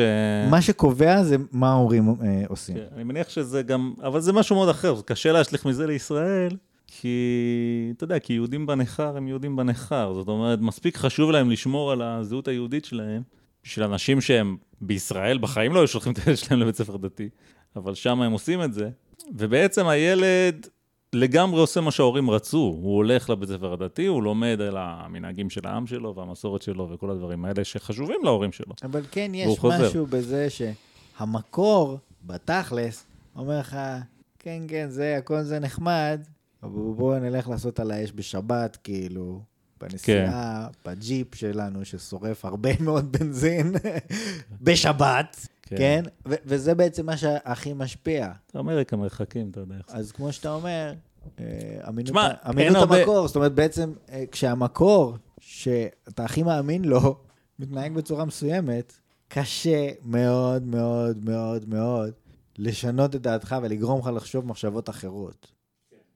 אז אם אתה למשל סטודנט, כן, בתואר שני, יש לך מנחה בפסיכולוגיה, ואתה בא אליו ואתה אומר לו, תשמע, לא יצא לי כלום. כל התוצאות חורבשות. ואז הוא אומר לך, אל תדאג, יצא, יצא. עזוב, עזוב, עזוב. תעיף את זה, תעיף את זה. אתה אומר, בואנה, זה הפרופסור, הוא קדוש. כן. אני, מה אני יודע? אגב, הפרופסור הקדוש, הוא גם, הוא לא, הוא הרי, הקדושה שבעניין, יש בזה מומנט של קדושה, למה אני אומר? כי האוניברסיטאות האלה, הרי אנחנו, אני ואתה וגם חברים משותפים, שאת שונם לא נזכיר, אבל זה שעדי ברומביי. אבל אנחנו אומרים כל היום שהפרופסורים הם בטלנים, מחוטטים ומוצצי דם, שחיים על חשבון אחרים, וזה בושה וחרפה. עכשיו, איך הם עושים את זה? הם עושים את זה מכיוון שהאקדמיה, זו מחשבה מעניינת שעלתה לי לראש לאחרונה, כן? הרי האוניברסיטאות, מאיפה האוניברסיטאות נולדו? אז בכל העולם יש, אה, המושג הזה, הרעיון הזה של מוסד להשכלה גבוהה, זה דבר שהוא רב תרבותי. אתה תמצא לזה דוגמאות בסין העתיקה ובקוריאה העתיקה וביפן, ואני לא יודע איפה. אתה תמצא לזה דוגמאות ובאירופה. אבל אני מדבר עכשיו על האוניברסיטה, על המושג האירופאי, שאנחנו שייכים לספירה הזאת, נגיד את זה ככה, כן? וזה, מאיפה האוניברסיטאות נולדו? הם נולדו מזה שהכנסייה הקתולית, לפני אלף שנה בערך, היו כל מיני מורים כאלה להשכלה גבוהה, שנגיד פעלו בערים, כן? בבולוניה ובפריז, זה שתי האוניברסיטאות הכי עתיקות בעולם. בולוניה ופריז. והם לימדו. ואז באה הכנסייה הקתולית ואמרה, לא, אתה לא מצחן בעיניי כל הדבר הזה, שאנשים פה מלמדים מה שהם רוצים. אני רוצה שיהיה פיקוח שלי. אני האוטוריטה, אני האפיפיור, אני האוטוריטה. אבסולוטית למה נכון, מה לא נכון בעולם הזה. אז מעכשיו אנחנו מקימים אוניברסיטה. אוניברסיטה זה איזושהי התארגנות של הכנסייה, שמכניסה תחת הכנף של הכנסייה את כל העסק הזה. ואני מניח, זה ניחוש שלי, אין לי איזה מקורות לזה, אפרופו אמינות המקור, אבל כאילו, אחרי, זה אני, מה שאמרתי עד עכשיו, זה אני מסתמך פה על, על היסטוריונים, כן? עכשיו אני פה מכניס מעצמי, ואני אומר, אה, ואגב, הסטודנטים יש להם, היה להם מעמד חוקי רשמי של כמרים, של אנשי כמורה. זאת אומרת, הם לא היו אנשי כמורה, אבל הם היו כאילו חוקית, הם נהנו מכל מיני פריבילגיות חוקיות, ואגב, אפרופו, מכיוון שנשים לא יכולות להיות כמרים, אז נאסר על נשים ללמוד באוניברסיטאות. זאת אומרת, זה קרה אז, במערב, שנשים לא יכולות ללמוד במוסדות להשכלה גבוהה, עד התקופה המודרנית. עכשיו זה... אני חושב שזה מעניין, כי נראה לי שבגלל ההשפעה הקתולית, האוניברסיטה העתיקה קצת את המודל. מה זאת אומרת? יש לך באוניברסיטה, יש לך מעמדות, נכון? אתה תלמיד, אחר כך אתה דוקטור, אחר כך אתה פרופסור. יש מעמדות שם, זה לא כאילו... פרופסור מן המניין. בשוק החופשי, כן? אני כאילו המנהל, אני ה... לא יודע, ראש צוות, אני ה-וי פי אר אנד די, אבל זה לא מעמד, זה תפקיד. נכון שזה גם סוג של מעמד, כי אני מקבל יותר כסף, יש לי יותר השפעה בארגון, אבל זה תפקיד, אני צריך לעשות את העבודה שלי טוב, אם אני לא אעשה את העבודה שלי טוב, אז יביאו מישהו אחר. אבל באוניברסיטה יש מעמדות, זה ממש מעמדות, ואני חושב שזה איזשהו הד של המבנה הקתולי, שגם שם יש מעמדות, נכון? אז אתה כומר, ואז אתה בישופ, ואז אתה ארכי בישופ, ואז אתה אפיפיור, או יש קרדינל, אני לא באמת מומחה לזה. אבל יש שם מעמדות, והמעמד הולך עם תפקיד קצת כמו בצבא, גם בצבא יש דרגה, שזה פשוט איזשהו מעמד, ויש את התפקיד שאתה עושה, ויש איזה קשר ביניהם, נכון? לתפקיד הזה אתה חייב להיות לפחות מהדרגה הזאת, אבל הדרגה, כאילו, מה זה דרגה? זה כלום, זה המעמד שלך. עצם זה שאתה קצין, אתה מעמד אחר ממישהו שהוא לא קצין, כן? אז זה פשוט מחשבה מעניינת. ואז הנושא הזה של אמינות המקור, הפרופסור אמרת קדוש, כן, הוא ממש קדוש, ויש לו גם תכסיסים דומים לתכסיסים של אנשים קדושים אחרים. הרי הוא לא אומר לך, לא יצא לך תוצאות, בוא שנייה, תן לי את זה. טוב, טוב, טוב, זה תמחק, זה תמחק, זה תמחק. הוא לא אומר לך את זה כך. הוא אומר, זה outlier. זה, תפעיל על זה את האלגוריתם לחיסול outliers של, לא יודע מה, ריבנטרופ מולוטוב, כן? תפעיל על זה את זה, ותעשה את הטרנספורמציה האורטוגונלית הזאת, ובקיצור, כך הוא מערבב אותך. אתה חושב שזה מה שהפרופסור אומר? אני יודע מה הפרופסור שלי אמר לי. לא, בפסיכולוגיה חברתית יש לו מילים אחרות, אני, אתה יודע, אומר את הדברים מהעולמות שאני מכיר, אבל הוא יגיד לך, אני לא יודע מה הוא אומר שם. יש לך בייס כזה, או ככה, זה מקור עממי, יש מחקר שידוע שהדבר הזה אף פעם לא מצליח, אז אנחנו לא נתעלם מהדבר הזה. אני בטוח שיש להם את התירוצים שלהם. אבל בסוף, אתה אחרי זה חוזר לחדר שלך ועושה מה שהוא אמר. אז זאת אומרת, אתה מוחק את זה, מוחק את זה, מוחק את זה, מוחק את זה, את זה אתה לוקח ממוצע, את זה אתה לוקח את הכי גדול או הכי קטן, לא יודע, יש כל מיני טריקים, ואז יוצא משהו שהוא איכשהו לפחות לא ביזיון טוטלי, ואז את זה אתה מנסה לפרסם, כן? זה כאילו מה שקורה. אני מכיר בחורה שעכשיו היא סיימה תואר שני בפיזיקה. פיזיקה, בסדר? תגיד, פיזיקה זה משהו אחר. היא באה לה, היא עשתה עבודה. אפרופו פמיניזם, כן? לא משנה. היא עשתה עבודה. אני לא אעלה בפרטים. שורה תחתונה, היא, אתה יודע, קרה לה מה שקרה להמון אנשים באוניברסיטה שמתחילים מחקר. זה הדבר שקרה לה קודם שהיא נהייתה צינית, זה מה שקורה לאנשים, אבל, אבל בתהליך הזה שהיא נהייתה בו צינית, היא עשתה מדידות, אתה יודע, הלכה למעבדה, מדדה כל מיני דברים, מעבר של אור דרך איזה חומר, אל תשאל אותי, לא אם יודע. ידעתי, זה אופטיקה. ויצא לה משהו שהיא לא ציפתה לו, והיא לא הבינה אותו. והיא עשתה עבודה די רצינית, בלנסות להבין את הדבר הזה.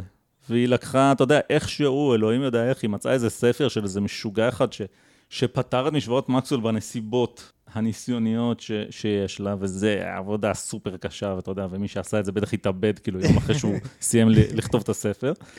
ואחרי שהיא לקחה בחשבון את כל העבודה התיאורטית הזאת של, של אותו בן אדם, אז היא הבינה את התיאוריה מספיק טוב, היא עשתה את זה. באמת היא הצליחה להסביר את מה שהיא רואה. זאת אומרת, מבחינתי היא עשתה עבודה מדעית לעילה או לעילה, אבל מה, אין מה לפרסם את זה.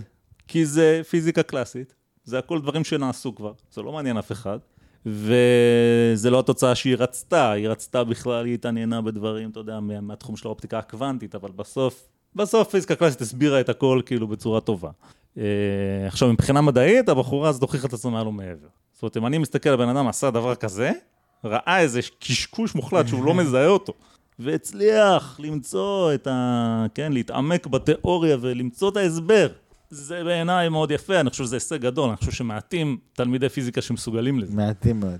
אבל זה לא שווה כלום באקדמיה, כלום זה לא שווה, והיא גם לא תמשיך את דרכה באקדמיה, כי נמאס לה. אז, אז זהו, אז אני מספר את זה, כי, כי זה מה שקורה, לא יודע מה זה קשור לנושא כבר, אבל האקדמיה הזאת זה פח אשפה.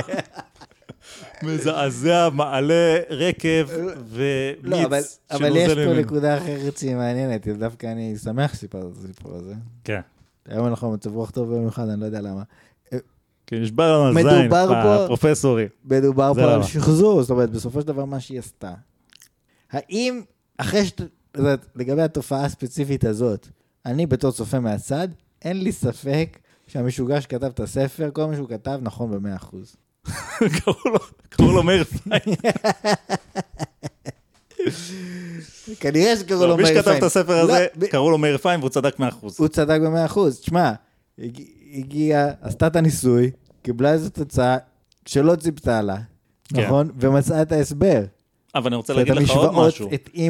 שחוץ ממני וממך כרגע, אף אחד לא נתן לה כבוד על מה שעשתה. לא, בסדר, שנייה, אבל אני אומר, אם אותו מאיר פיין שכתב את הספר, היה עושה את הניסוי ואומר, אה, הנה, פרסמתי, ותראו, המשוואות שלי, הפיזיקה התיאורטית שלי נכונה, הנה הניסוי, הייתי אומר, נו, בחיית רבקמן, לא יודע שהכל פה rigged, אני לא יודע שסתם המצאת, אבל הנה, מישהו שלא קשור בכלל הצליח לשחזר.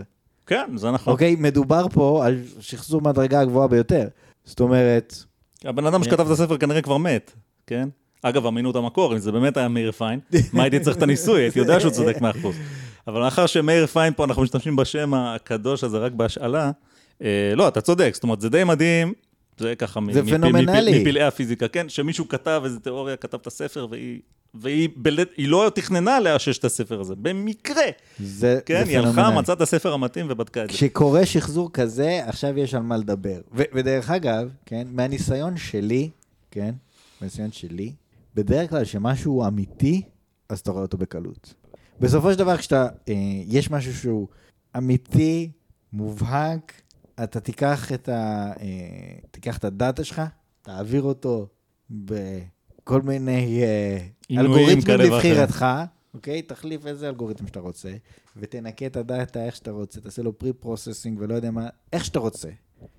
אתה תקבל תוצאה. נכון, יכול להיות שעם קצת יותר פיין-טיונינג וזה, תקבל תוצאה יותר טובה, אבל יהיה לך מאוד מאוד מאוד קל לקבל תוצאה, גם בכלים יחסית פשוטים. אם יש איזשהו תופעה, איזושהי בעיה שפתרו אותה בעזרת כלי, מאוד מאוד מאוד מאוד מורכב, אוקיי? אני מאוד סקפטי לגביו.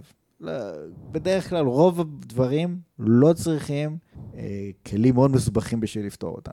מה שזה בוא נקרא איזה סוג של אתר של אוקם באיזשהו מובן, איזושהי וריאציה עליו. זאת אומרת, אם יש... כן, זה לא בדיוק אותו דבר, אבל לא, כאילו אני מחפש דבר. הסברים אבל פשוטים. אבל אני אגיד לך לא, לאיזה בור אתה נכנסת. אתה נכנסת לבור, ההסברים פשוטים זה תארו של אוקם, בזה אין ספק. לא, אבל כן, אתה, אבל אני אומר... אתה גם אומר, אני, אני, אתה נכנסת לבור... לא, שנייה, שנייה, אני אסביר שוב. כן. אני אסביר שוב כדי לחדד. נניח, אני מקבל, אני רואה מאמר, ברפואה נגיד, ומישהו אומר, כן, אנחנו, יש מאמר אחד שאומר, כן, נתנו כדור, וכולם עבר כאב ראש. בסדר? מאמר שני אומר, כן, נתנו את כדור ב', אבל כדי שזה יעבוד, צריך שלוש פעמים לקפוץ הרגל אחת, לנענע את העקוז בשעת ירח מלא, כן? ולעשות עמידת ראש, ורק אז אם אתה עושה את זה, בתוספת של לקיחת הכדור, תראה את, תראה את האפקט. אז אני אומר, אוקיי, אם הכדור הזה באמת ניתן לו איזושהי השפעה כאילו רצינית, הייתי אמור לראות את זה גם בלי כל הסיפורים. כן. אוקיי, לא, אני מבין מה שאתה אומר, אני גם, אני גם מסכים איתך בסך הכל. אני אגיד לך, אבל איפה הבור? הבור הוא, אתה יודע, נכנסת שואל, ל, ל, ל, לסוגיה של מה זה נקרא פשוט, מה זה גם מורכב, עכשיו לדברים או, אינטואיטיביים, אבל... אתה מהנדס, תחשוב מהנדס. אם קל לבנות את זה, זהו. זאת אומרת, לא משנה, גיא, יכול להיות שהמתמטיקה מאחורי העניין מאוד מסובכת, אבל אם קל לבנות את זה, זהו. כן. לא, אני אגיד לך איפה אני, איפה אני נתקע פה. אני יודע גם איך לצאת מזה, אבל... מה, מה בעצם, מה בעצם הציק לי? זאת נורא קל לך לבנות דברים, אבל זה רק בזכות המון המון דברים מאוד מסובכים שכבר יש לך. אבל, אבל כבר יש לך אותם, ולכן זה פשוט. כן, אז זה בסדר, יצאתי מה... זאת אומרת, נגיד, יש את הנושא עכשיו, שהוא מאוד מאוד מאוד פופולרי, של מה שנקרא רשתות נוירונים, או דיפ לרנינג, או whatever, כן? כן. יש היום המון כלים באינטרנט שמאפשר לכל מאן דהוא להשתמש יחסית בקלות, בדברים שהם מסובכים, ולקבל תוצאות מופלאות, בכל מיני, לפתור כל מיני בעיות קשות. כן. אבל זה כאילו פשוט, נכון? אתה אומר, באתי, הלכתי לגיטאב, לקחתי את הדבר הזה שעושה רשת נוירונים, עשיתי, הנה, יצא לי. זאת אומרת, היום בעצם ילד בכיתה ו' יכול לעשות את זה. הוא לא חייב להבין את כל המתמטיקה של הרשת נוירונים, הוא רק יודע לתכנת, נגיד, שזה ילד בכיתה ו' יכול לדעת. ואתה יודע, הוא מפעיל את זה, ווואלה, יצא לו, הוא בא לאבא, הוא אומר לו, אבא, יצא לי. אבל אם מישהו בא... בכיתה ו'. בכיתה ו', אז אבא בהתחלה נבהל. אחרי זה... הוא נרגע, כי זה דרכם של אבות לרגע. מתי זה יהיה מסובך? אם יבוא מישהו ויגיד, אוקיי, זה לא עובד בכלים הרגילים. אנחנו צריכים משהו ספציפי שתפור לבעיה הזאת, אוקיי? הוא אומר, כן, זה מספר השלישי תכפיל בשלוש, זה מספר הרביעי תכפיל בחמש, אז תראה את האפקט. כן, והוא לא רואה, ואז האבא צועק עליו, שלוש, תמיד מוכרים שלוש, אמרתי לך את זה. תקשיב, אם, כן... אני, אני מדבר על איך אני יודע מראש, אוקיי? אם באמת לוקחים את השיטה שאותו בן אדם המציא, כן? איך אתה יודע מראש מה? אני, בא, אני רוצה להסתכל על המאמר ולהחליט מראש, בלי לעשות שום ניסוי. אם שווה לך לקרוא אותו. אם שווה לי בכלל לנסות להשתמש בשיטה הזאת כדי לפתור בעיה. כן. אוקיי? עכשיו, אם אני מסתכל, ואני רואה שהדברים הם יותר מדי ספציפיים, ופחות מדי גנריים, כן. אני מתחיל להגיד, אוקיי, זה נראה לי טיפה חשוד. אני לא מתכוון, כאילו, זה נראה לי כמו רמאות. זאת האמת. אני לא מתכוון לממש את זה עכשיו כדי שזה יעבוד. כן. אגב, זה יכול להיות... לא דווקא רמאות, אבל איזושהי אולי הגדלה או הכללה של, אתה יודע, תופעה שמוכרת לנו מעולם ההייטק. זה עובד על המחשב שלי. אתה מכיר את המשפט הזה? זה עובד על המחשב שלי. מה זה אומר? זה באמת עובד. הוא מראה לך את זה, וזה עובד. אבל יש שם משהו שאף אחד לא מבין, וזה רק שם. ולכן זה כאילו כמו המקבילה של להגיד, הניסוי הזה מצליח, אבל רק בקוטב הצפוני. אם תבוא לקוטב הצפוני... יעבוד חמאה אחוז, אני יכול גם להמציג ניסויים שזה נכון עבורה. אז זה באמת מראה לך שהם לא שווים יותר מדי. כן, אז בגלל זה אני אומר, חלק מה, מה, מהצורה שבה אני מחליט שאני יודע דברים, היא, היא אמרנו, אמינות המקור, אמרנו... אישוש אמפירי, אמרנו גם את זה. אמרנו אישוש לא אמפירי, אמרנו כאילו מה שאנחנו דו, יודעים שזה, מהחיים. זה ודבר שלישי... כן, זה מין כזאת אינטואיציה לגבי עד כמה בעצם מסובך פה, מסובך מה שקורה פה, כן? עד כמה מסובכת השיטה כביכול. ש- שאגב, שאגב, זה מכניס עוד שיקול לעניין, שלא דיברנו עליו, אבל הוא חובק כל, שזה שיקול כלכלי. זאת אומרת, אם מישהו, מישהו אומר לי, הנה עשיתי וגיליתי ומצאתי. ואני מסתכל וזה משהו מסובך וקשה להבין ואני לא יודע מה, ואני פשוט אין לי כוח, או אין לי זמן, או אין לי כסף לעשות את הדבר הזה. אז אני לא אעשה אותו. זאת אומרת, יש עניין של... ואתה יודע, ואין איך לצאת מזה. למשל, אחד הדברים שהם סופר בעייתיים בעיניי, ואף אחד לא מדבר על זה, אבל אני מדבר על זה, זה שאתה יודע, גילו את החלקיק ההיגס, כן? עשו איזה מהומה גדולה, נכון? מה זה היה לפני כבר איזה עשר שנים? אלוהים יודע. לא, פחות. פחות. גילו את חלקיק ההיגס, וכולם היו מאוד מרוצים. עכשיו, אפרופו שחזוריות, כן? יש... הניסויים האלה בחלקיקים, אם תחשוב על זה... במובן מסוים, אי אפשר לשחזר אותה. כי יש רק מעבדה אחת בעולם, שזה המאיץ בסרן. כי זה יקר מדי. זאת אומרת, המעבדה הזאת, אתה, זה הון תועפות, יש כאילו מדינות שלמות מממנות את הדבר הזה. אף אחד לא מבין את זה חוץ מהמדענים שעובדים שם, שגם מהם, כן, זה הרי קונסורציום ענק של המון מדענים. אז אתה מניח שיש שם איזה שלושה, ארבעה חבר'ה למעלה שרואים את כל התמונה. אולי יש עשרה, אולי עשרים, זה רק עשרים אנשים. יש שם איזה אלף מדענים. כל אחד בונה את הגלאי שלו ואת הזה שלו. עכשיו, אני לא חושב שיש איזה קונספירציה, כי אני לא מאמין בקונספירציות, ואני גם הייתי, אני מכיר את האנשים שעובדים על זה, הם אנשים כמוני וכמוך, כן, אנשים מצוינים. אבל, אבל עדיין, יש שם, זה, יש רק מעבדה אחת, זאת אומרת, אין אפשרות להעביר ביקורת, אין אפשרות שיהיה איזה, לא יודע, מדינה מתחרה, שיש לה גם מאיץ חלקיקים, והיא גם תעשית הניסוי, ותראה אם יש איקס או אין איקס, וזה... הייתי מעדיף שלא בזבוז כסף על שטויות כאלה, אבל זה רק אני. כן, תודה, אתה צודק, עזוב, מה אכפת לי אם יש איקס. כיוון שזה דבר מאוד מאוד מאוד ספציפי, אתה יכול להגיד, בהחלט אתה יכול לשאול, אוקיי, המדענים האלה שהבטיחו גדולות ונצורות, ואמרו כאילו לשועי עולם, תביאו לנו את הכסף, נמצא לכם את היגס. הם קצת בבעיה אם הם לא מוצאים את היגס, והם אומרים, מה, כן, יש תקלה טכנית, או לא יודע מה. זאת אומרת, לא הייתי מצפה לשום תוצאה אחרת מלבד מציאת היגס, כי אף אחד לא מבין בזה כלום, והם היחידים שמבינים מקום. ועל זה מה ששילמנו, זאת אומרת, בסוף אם אני הסנאטור, ואני אומר, אני שילמתי לך, נתתי לך מיליארד דולר שלמצוא את היגס. מה אתה בא לעכשיו עם גילינו איזה סימטריה חדשה בעולם, אני לא יודע מה זה סימטריה, לא יודע מה זה עולם, לא יודע מה זה גילינו, אני יודע, אני שילמתי מיליארד דולר, אני רוצה לקבל את ה-X שלי.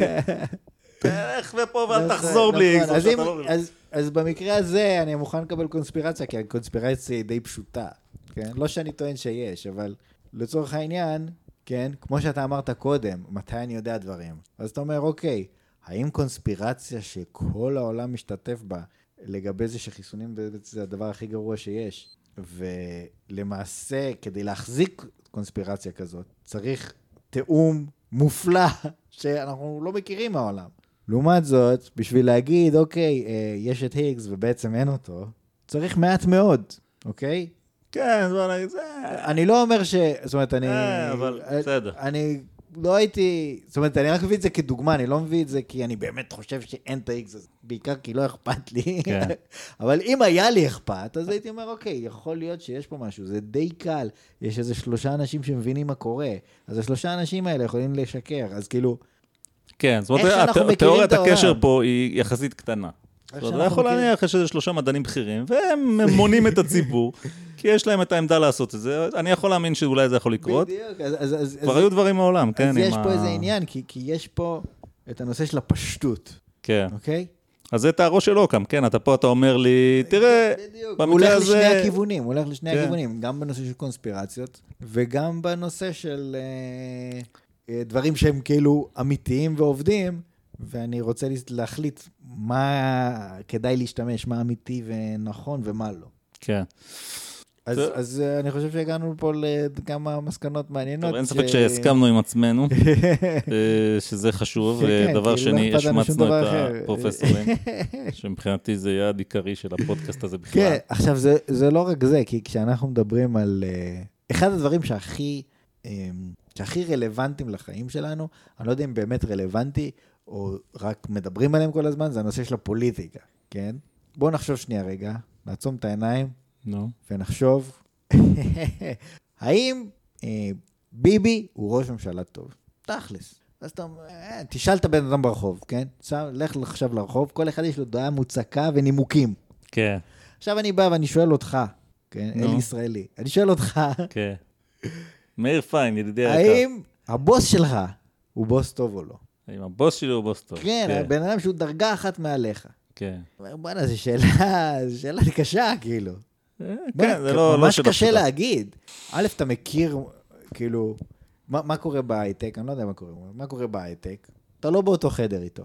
בוא'נה, תכלס, אין לי מושג מה הוא עושה רוב היום. זאת אומרת, נגיד יש איזו פגישה פעם ביום או בטבר, חוץ מזה, אין לך מושג מה הוא עושה בכלל. כן. נכון? אתה לא יודע. עכשיו, הרבה מהעבודה שאתה עושה, היא לא קשורה ישירות אליו. בא מישהו מצוות אחר ואומר לך, בא איזה מנהל פרויקט, לא יודע מה, כן? קשה מאוד להגיד אם הבוס שלך הוא טוב או לא. קשה.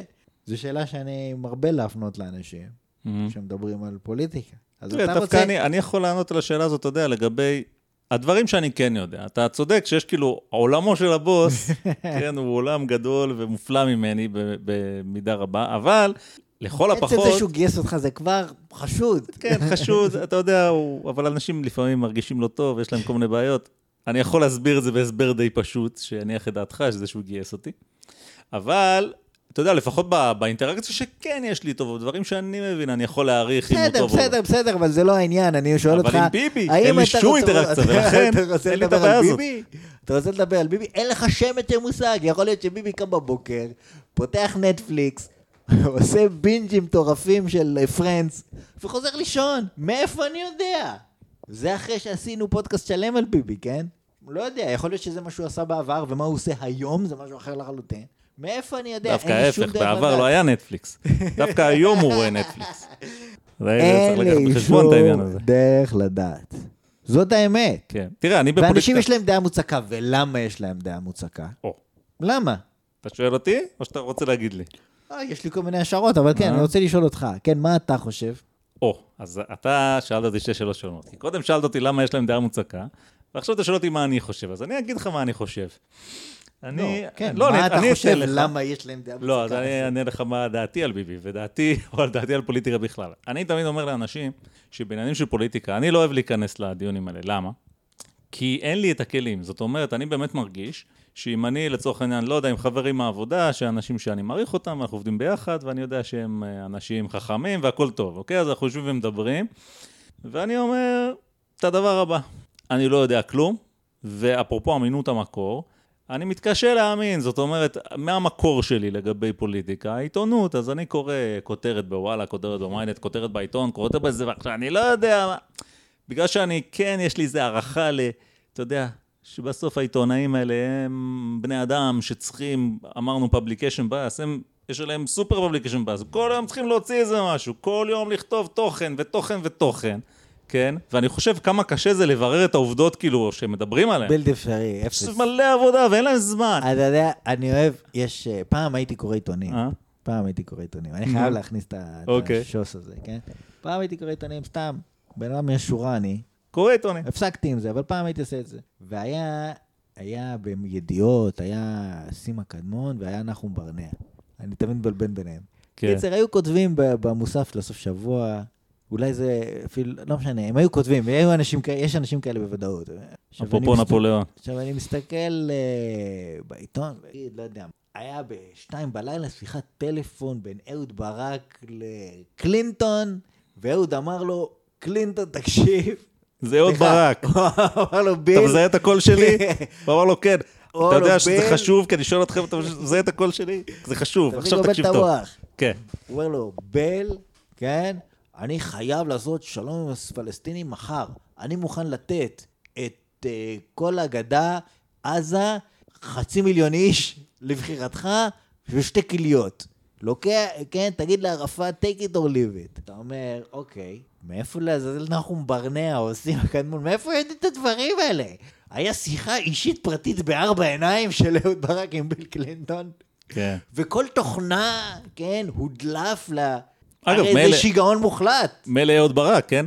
זאת אומרת, ביל קלינטון, בוא לא נשכח מה היה תפקידו בעולם, הוא הנשיא האמריקני, זאת אומרת שהם יודעים על השיחות הפרטיות לא של אהוד ברק, אלא של ביל קלינטון. אני חושב שיש לנו בתאריכים קצת, כנראה שהוא לא היה, אני חושב שזה היה בוש אז. בוש? כשאהוד ברק היה ראש ממשלה. אה, לא, אני חושב שהיה חפיפה.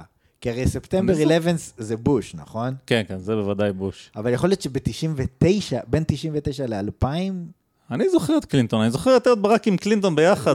כן, כן, היה כמה חודשים חפיפה. כן, כן, כן. לא, זה כן היה קלינטון. בכל מקרה, מה זה משנה? העיקרון אותו עיקרון. מצידי שזה יהיה... עכשיו, אני אומר לך מאיפה הם יודעים, אני אומר, חותם לך את זה, אוקיי? הנה, ידיעה בוודאות, משהו שאני יודע בוודאות, וראות שאין לי שום... אינדיקציה לזה. הוא שלף את זה מעכוזו. אגב, כשאתה עיתונאי בכיר... לא יודע מה שיחה, מה לא שיחה, מה הוא אמר, מה לא נאמר, שלף את זה מעכוזו, אני אומר לך. אגב, כשאתה עיתונאי בכיר מספיק, אתה גם יכול לשלוף את זה מעכוזם של אנשים אחרים. זה מין טריק כזה במסיבות. הנה, תראה איך אני מוציא לך שיחה בין קלינטון לברק, אפילו שכבר שניהם מזמן לא בפוליטיקה. אה, נאופה, זה שיחה. לא, תשמע, עיתונאים זה משהו אחר. אז באמת בגלל... ככה אפרסם, אז מה זה... עכשיו, אם היה שיחת טלפון בארבע עיניים, בין אהוד ברק לביל קלינטון, אין שום מצב בחיים שהתוכן של השיחה הזאת יגיע לאיזה עיתונאי רנדומלי. עיתונאי אקראי, כן, בניגוד לאדם אקראי, שזה הרבה יותר סביר. אז כן, בואו נדבר רגע על הנושא של פוליטיקאים, כי היה משהו שקשור לזה היום, כן? שאני רוצה לדבר. רגע, אז תעצור רגע, תעצור רגע, כי אני רוצה לסיים את הקודם.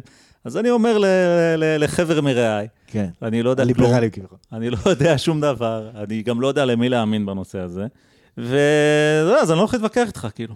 כן, לא יודע מה להגיד, לא יודע מה להגיד. עכשיו, אני יכול, אתה יודע, אם מתעקשים איתי וזה, או שאני במצב רוח כן לדבר, אז אני אמציא כל מיני טיעונים, בסדר. אבל שורה תחתונה, אני באמת לא יודע, הרי מה אני אומר לך, ג'ריידי? אני אומר לך, אתה תחליט בשביל מי אני אצביע, כי אני לא יודע כלום, אתה, לא יודע, מתעניין קצת וזה, קצת אכפת לך. אז זה מה שאני אומר. עכשיו, רגע, ולמה לאנשים יש דעות מוצקות? שאלת אותי קודם, ואני אענה לך על זה. כן, תענה לי. כי ככה זה אנשים, הרי גם לנו יש אינסוף דעות מוצקות על אלף דברים שחווים בהם כלום. במקרה, בנושא של פוליטיקה, אני קצת רגיש, אז אני נזהר. אבל אני יוצא מרחוב, אני רואה, אתה יודע, אני סתם, אני לא ברחוב. ואני רואה איזה, לא יודע, הלכתי פעם, נכנסתי לאיזה חנות, רציתי לקנות איזה מתנה קטנה לבת זוג, נכנסתי לחנות כזאת של פיצ'יפקס, בסדר? ואני ראיתי על הדוכן של הפיצ'יפקס איזה משהו, לא יודע, של מזלות או קריסטלים או איזה משהו כזה. אתה יודע, ובגלל שאני חושב שאני יודע הכל. אז אני מסתכל ואני שואל את המוכרת, תגידי, זה הולך? קונים את זה? והיא אומרת לי, כן. ואני אומר לה, ואת, כאילו, את מאמינה בזה? ואומרת לי, בטח, למה לא? ואתה יודע, ואני לרגע באתי להגיד, חשבתי אולי לפתוח איזה דיון, אבל עצרתי את עצמי, כי אמרתי בשביל מה זה טוב. אבל בסוף, אני נכנסתי לשם, עם הדעה המוצקה, ויצאתי עם אותה דעה, שהבחורה הזאת סתם אחת מטומטמת, כן? שלא יודעת כלום. עכשיו, אני לא מכיר אותה, אין לי על מה לבסס את זה. חוץ מעל הטיטביט הקטן הזה, שהיא בחנות שהיא עובדת בה, שלא קשורה אליה בכלל, כן? מוכרים את השטויות האלה, שלדעתי זה שטויות. אז אנשים, זה אנשים. מה תעשה? כן, טוב. אז, אז בוא נדבר תכלס, כן? אני מסתכל על... על אמיר אוחנה. שעה ארבעים לתוך ההקלטה, בוא נדבר תכל'ס. בוא נדבר על אמיר אוחנה, אוקיי? שר המשפטים של מדינת ישראל, מונה לאחרונה, עכשיו היה... אין לי מושג מה הסיפור שלו. לא משנה מה הסיפור שלו, תקשיב עד הסוף. כן. היה, יש איזו עמותת שקיפות, שקוף, לא יודע, מאה ימים שקיפות, לא יודע, whatever. שקיפות עורפית, עמותה ידועה. משהו כזה. בקיצור, הם כתבו היום על אמיר אוחנה, אמיר אוחנה הוא עצלן. אה, ראיתי אפילו את הפוסט הזה. ראית את הפוסט הזה? לא, לא, אני גם עצלן, אז לא קראתי עד סוף הפוסט. אני קראתי ולא, ברפרוף קל, כן? אז אני גם לא זוכר בדיוק, אבל... בואו נסתכל רגע. לא, לא, לא, אין, כי זה לא זה. עכשיו, אתה אומר לעצמך, למה? כי הם הביאו כל מיני טיעונים, הוא לא היה במליאה, הוא לא היה, כן, הוא כן היה במליאה, whatever, הוא לא עשה כלום, הוא לא הגיש עוד חוק, הוא לא זה. קודם כל, כל הדברים האלה בעיניי הם מעלות. זאת אומרת, אם הוא שר המשפטים, שישב ולא יעשה כלום, מבחינתי, הרוויח את לחמו ביושר. כן? אני מוכן לשלם לו בשביל שלא יעשה כלום. זה א'. כן. לשלם לו, אתה משלם ממילא. אבל בסדר. אבל אם כבר אתה משלם, אז שלא יעשה כלום, שלא יעשה נזק.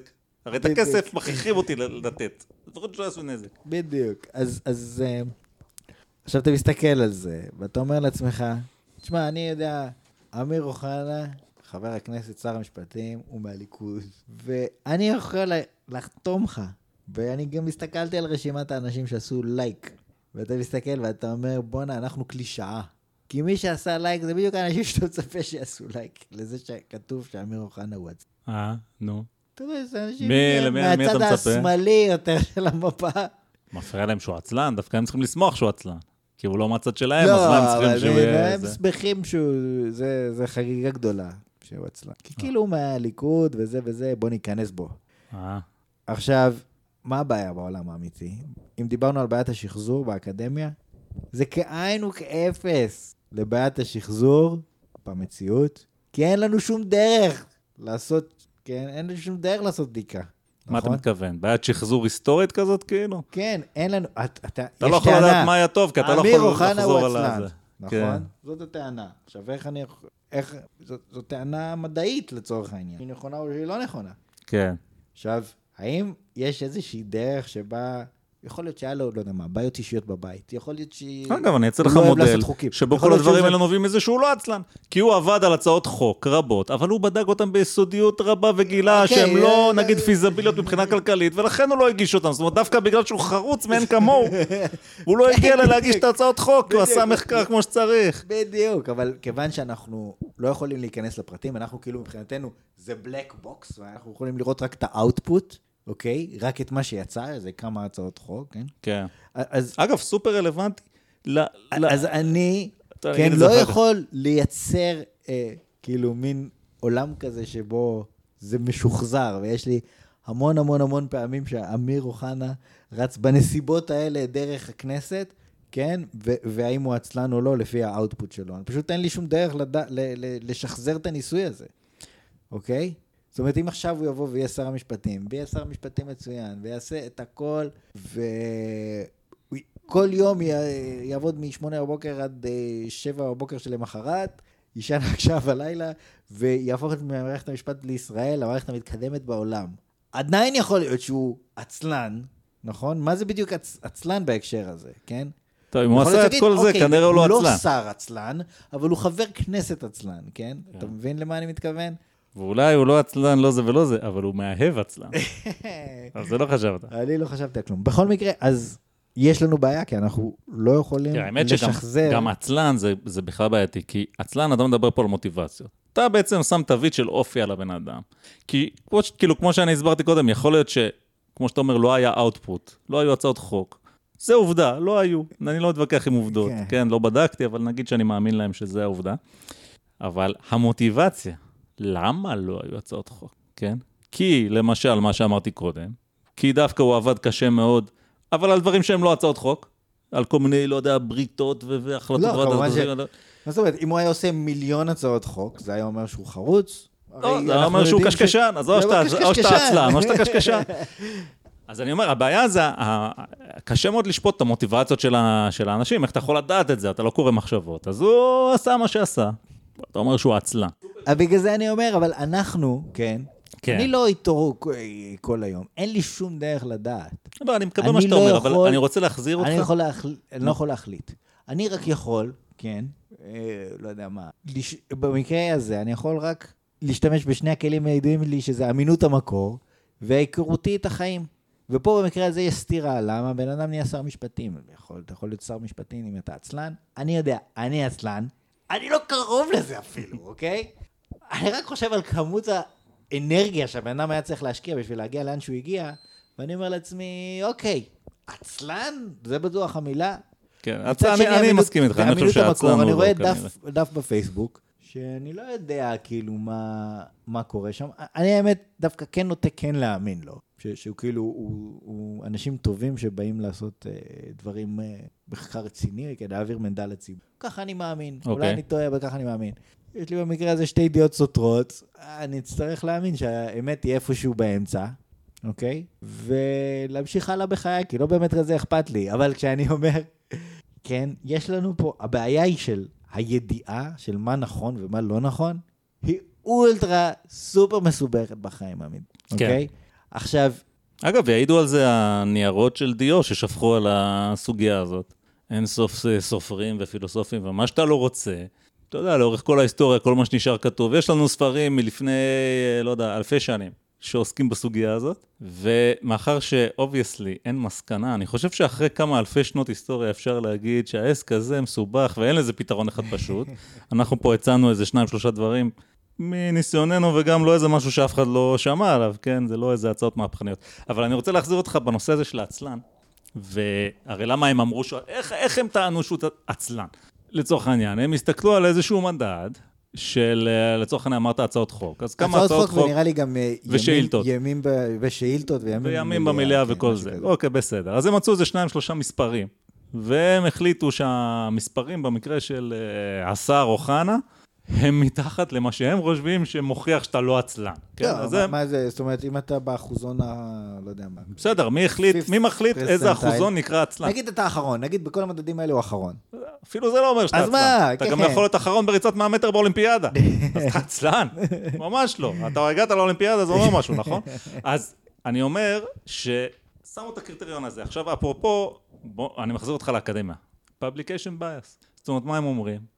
או שאתה תביא, תפליץ הצעות חוק, כאילו, כמו שאני, כמו שקורה לי אחרי שאני אוכל זיתים, או שאתה עצלן. עכשיו, האקדמיה זה בדיוק אותו דבר. האקדמיה זה, אנחנו מכירים את זה, publish or perish. כן, זה הבדיחה השחוקה של האקדמיה. אתה צריך לפרסם, זה התפקיד שלך. מזה ייתנו לך קביעות, כן? ומזה אתה תוכל באמת להיות עצלן. אז עכשיו בשנים שאתה עוד לא, רק שואף להיות עצלן. כן, אגב, האקדמיה זה מוסד שבו העצלנות היא המטרה. אתה הרי רוצה להגיע לה, להיות פרופסור מונמניין, שידעו לך קביעות. אחרי שיש לך קביעות, אז אתה נשען אחורה, שם את הרגליים השולחן, ומגדל קרס, כי, כי בשביל זה עבדת כל השנים כל כך קשה. עכשיו, אז קודם כל להיות עצלן לא דווקא דבר רע. זה יעד שהרבה אנשים מאוד מכובדים גם השיגו אותו, וכל הכבוד להם. אני גם באמת מעריך את פועלם, אני לא חושב שזה קל. אתה יודע מה? להיות פרופסור מן המניין. זה לא רק זה, אנשים גם כאילו, אנשים גם בהייטק, כן? כאילו נגיד אתה מתכנת איזה עשרים שנה. נו. אני מזיל תכנת, אולי אני אלך להיות מנהל. להיות מנהל זה, תתפלא, לא עבודה כך קלה. לא, זה לא עבודה כך קלה, אבל כאילו אתה... אבל כן, נמאס לעבוד, כמה אפשר לעבוד. זה, אתה פה, אתה שם, בסדר, זה לא... יש לך אחריות, אבל אתה לא עובד. אתה לא עובד. לא, מה זה לא עובד? זה אתה עובד וזו עבודה אחרת, זה באמת... אני פה לא לגמרי מסכים איתך. אבל איפה זה נכון? באותם מקומות ש... אתה יודע, שוב, זה העניין של ה... איך אמרתי קודם?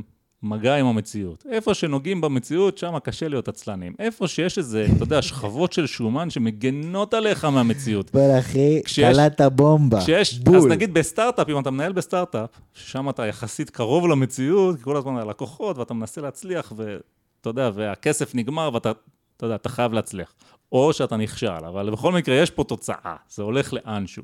אבל אם אתה כבר, כן, אבל פה הזכרנו כבר את הפרופסור המכובד בומביי, כאן בשידור, אם אתה נכנס לאיזו חברת הייטק גדולה ושמנה, שהכסף נוזל, כי יש כל כך הרבה כסף, לא יודעים מה לעשות איתו, הוא פשוט נוזל ככה מהקירות, ואתה יודע, וכל המשרדים מפוארים, והכל מלא ממתקים, ולא מה שאתה רוצה, ויש, מביאים לך מסאז'יסטית אחרי הצהריים, שתששף לך את הפעונות, אז שם אתה באמת יכול לגדל קרס די הרבה שנים, כאילו, בלי להביא יותר מדי תועלת. אני הייתי במקום כזה לא הרבה זמן, פחות משנה, אבל בתקופה שהייתי, אני, זו החוויה האישית שלי, לא ממקור ראשון ולא ממקור שני ולא שום דבר. אני בעצמי לא מלאך ולא שרף, אני לא עשיתי כלום, שום דבר. בתקופה שהייתי שם, עשיתי רק נזק, הייתי מסתובב שם עם איזה אחת מהבחורות שעובדות שם, היינו יושבים בטרקלין, היה שם טרקלין נחמד, כי זו חברת הייטק, ו... מרחלים ומרעילים את כל האווירה, אתה יודע, נגד העובדים האחרים והמקום הזה שמצאנו את עצמנו בתוכו, ובסוף עזבתי שם, כי זה לא התאים לי. אז כן, ולמה זה אפשרי? כי המציאות היא רחוק, איפשהו ככה, המציאות צריכה לעבוד מאוד קשה כדי להגיע אליך, כי, כי זה כבר חברה שיש לה דולר, אלפי עובדים או משהו כזה, איך זה יגיע בדיוק אליך? עד שזה יגיע אליך, עד שהמציאות תגיע אליך, היא תתמסמס ותתפזר על כל שאר העובדים, ו... ואתה תקבל רק חלק קטן. אז, אז, אז יש פה נקודה מעניינת, כי, כי, כי אותה חברה שלך, שהיא אה, פור, אה, מסטרנטית בפיזיקה. כן. עכשיו המ... היא כבר מגיסטרית, היא... לא מסטרנטית. כן, המציאות מכה, מכה בפטישה על ראשה, כי היא באה ומחברת את הלייזר, ויש לה איזושהי תבנית, והיא צריכה לעשות עם זה משהו, אוקיי? לעומת זאת, עזוב, אתה הפרופסור של הבחורה הזאת, אתה המנחה שלה, לא מזיז לך מילימטר. לא, עזוב, בסדר, אני מדבר, היא מסתכלת על זה, והיא צריכה לעשות עם זה משהו, אוקיי? זאת המציאות, היא נוגעת בה, היא מאוד מוחשית. אם אתה מדבר על הפרופסור בפסיכולוגיה חברתית, או המסטרנט בפסיכולוגיה חברתית, שהוא בא והוא שואל שאלה, לא יודע מה, האם אנשים בחברה מושפעים מזה שיש בן אדם שמאמין בקמטרילס. שמאמין בקמטריל בקבוצה. והאם הם, הקבוצה ככלל תהיה יותר סוספטבילית לרעיונות קונספירטיביים. סתם אני זוהה, כן? אני לא יודע בכלל אם זה מה שעושים שם. אבל אתה מגלה, כן? אתה מגלה, עשית את הניסוי, ואתה מגלה שבקבוצת הניסוי היה חמישים ושש אחוז פתיחות לרעיונות קונספירטיביים, לעומת חמישים ושלושה אחוז בקבוצת הביקורת, כן? כן. אחרי שאתה גומר לפרק. אחרי שעשית את הבדיקות האלה, כן, על אנשים שהם כולם סטודנטים לפסיכולוגיה באוניברסיטה מערבית, כי זה האנשים שיש לך שמוכנים לבוא לעשות את הניסוי הזה. אוניברסיטה מערבית, שגרים באותה עיר, שהולכים לאותה אוניברסיטה, שכולם באותה שנה וכולם מכירים אחד את השני. אגב, גם את זה שכחתי. אוקיי, אוקיי, אוקיי. אז בוא נגיד, המרחק במקרה הזה, במיסוי בפיזיקה אין משהו אחר, זה מה שיש. במקרה הזה, המרחק בין המציאות, כן? שאתה מתיימר לחקור, לבין כן, מה שבאת על המעבדה, באמת, הוא שמיים וארץ, מה, אין מה להגיד. שמיים וארץ, כן? כן. ו- ואתה בכלל לא יודע אם יש לך איזו תופעה on your hands, אתה, אתה לא יודע כלום, כן? והמרווח טעות הוא נורא גדול. ומצד שני, אתה כן צריך לפרסם. זה העבודה שלך. זה העבודה שלך. ואת אחרת אתה לא תקבל את ה... לא תקבל את הדיפלומה. כן. תשמע, בסוף מי ש... בסופו של דבר, אתה תקוע עם מרחק גדול מהמציאות. וזה מה שמאפשר לך בעצם לעשות את, ה... לעשות את ההנחות האלה שאתה עושה לעצמך. כמו למשל, כן, אם אנחנו מסתכלים על... כן, ואגב... אני כן. הייתי, לפני שהלכתי לעבודה, כן? לפני שהלכתי לעבוד, באיזושהי עבודה, עשיתי מבדקים כאלה פסיכולוגיים. לא יודע אם עשית פעם. שאתה הולך לאיזה מקום, מכון בתל אביב, בדרך כלל בתל אביב. אה, נשלחו אותי לכזה. ואומרים לך, אתה תצייר עיגולים, תבנה מטוס בקבוצה, לא יודע, כל מיני דברים כאלה. אני לך סקופ קטן, שלחו אותי למבדק כזה מטעם איזה מקום עבודה שהתראיינתי אליו, ואני סירבתי ללכת, אגב, כי הרגשתי שזה פוגע בכבודי, באמת. כן? כן, כי מבחינתי זה מקום עבודה שולח אותך ל... הרי מה קרה? אני התראיינתי באיזה מקום, והיה שם מראיין ומראיינת, המראיין זה היה בעצם המנהל המגייס, והמראיינת זה הייתה גברת מהכוח אדם. כן. עכשיו, אני, ברור לי מה קרה. מה שקרה, מבחינה הטכנית, עברתי שם את הרעיון שלו מאוד יפה. כן. אה, הוא רצה אותי, אבל היא לא רצתה אותי. אני לא מוצאת חן בין המקום נסיבות שיש לי נשות כוח אדם, ואפשר להבין, אני, כן, אין לי שום טרוניה בעניין הזה. לא חשוב, לא אמרתי את זה, לא, לא. ו... ואני די רציתי את התפקיד, אבל היא לא רצתה, ואז... You can sometimes rub people the wrong way. כן, מה ש... כן, if I rub them at all, אז כנראה זה the wrong way. ואני מתאר לעצמי, אני לא יודע את זה, אני מתאר לעצמי שזה מה שקרה. הוא היה מעוניין, היא לא הייתה מעוניינת, ואז היא כנראה התפשרה איתו, אמרה לו, אתה יודע מה, בוא נשלח אותו למבדקים. לא, מה פתאום, בדרך כלל שולחים את כולם. שולחים את כולם. אוקיי, סבבה, זה סטנדרטי לגמרי, ואין, אני סתם לקחתי את זה קשה. בכל מקרה, רצו לשלוח אותי, ואז אני התלבטתי, כי רציתי את התפקיד. אבל בעיניי, אני, אני לא יודע, אני הרגשתי שזה די משפיל, זאת אומרת, אתה מביאים אותך לאיזה מקום, כן? שאם אתה רוצה את העבודה, אז אתה חייב ללכת. אגב, זה גם כאילו יום שלם, כן? שזה, זה הרבה יום. אני, יום שלי, לא, אף אחד לא משלם לי על היום הזה, כן? ואני בא לשם, ואתה צריך להשתתף בכל מיני סיטואציות כאילו מצחיקות כאלה, שאני, לא יודע, לא לוקח את זה בקלות. מושיבים אותי עם עוד אנשים שאני לא מכיר, ואני צריך לשחק איתם בלגזור דברים מקרטון ולהדביק, כאילו. טוב, בוא נגיד, ברור, כן? זה לא נעים. אז אני החלטתי שתודה רבה, לא צריך את התפקיד, ואני אלך למקום שלא שולחים אותי למבדקים אידיוטים. חלק גדול מהמבדק הזה זה לראות אם אתה מוכן ללכת לעשות את המבדק הזה. זאת אומרת, אם אתה בא ואומרים לך, כן, אנחנו רוצים שתעשה את המבדקים המטופשים האלה, מה שקרה הולך, אז אומרים, אוקיי, זה בן אדם שעשה כל מה שנגיד לו. אז זה נורא פשוט.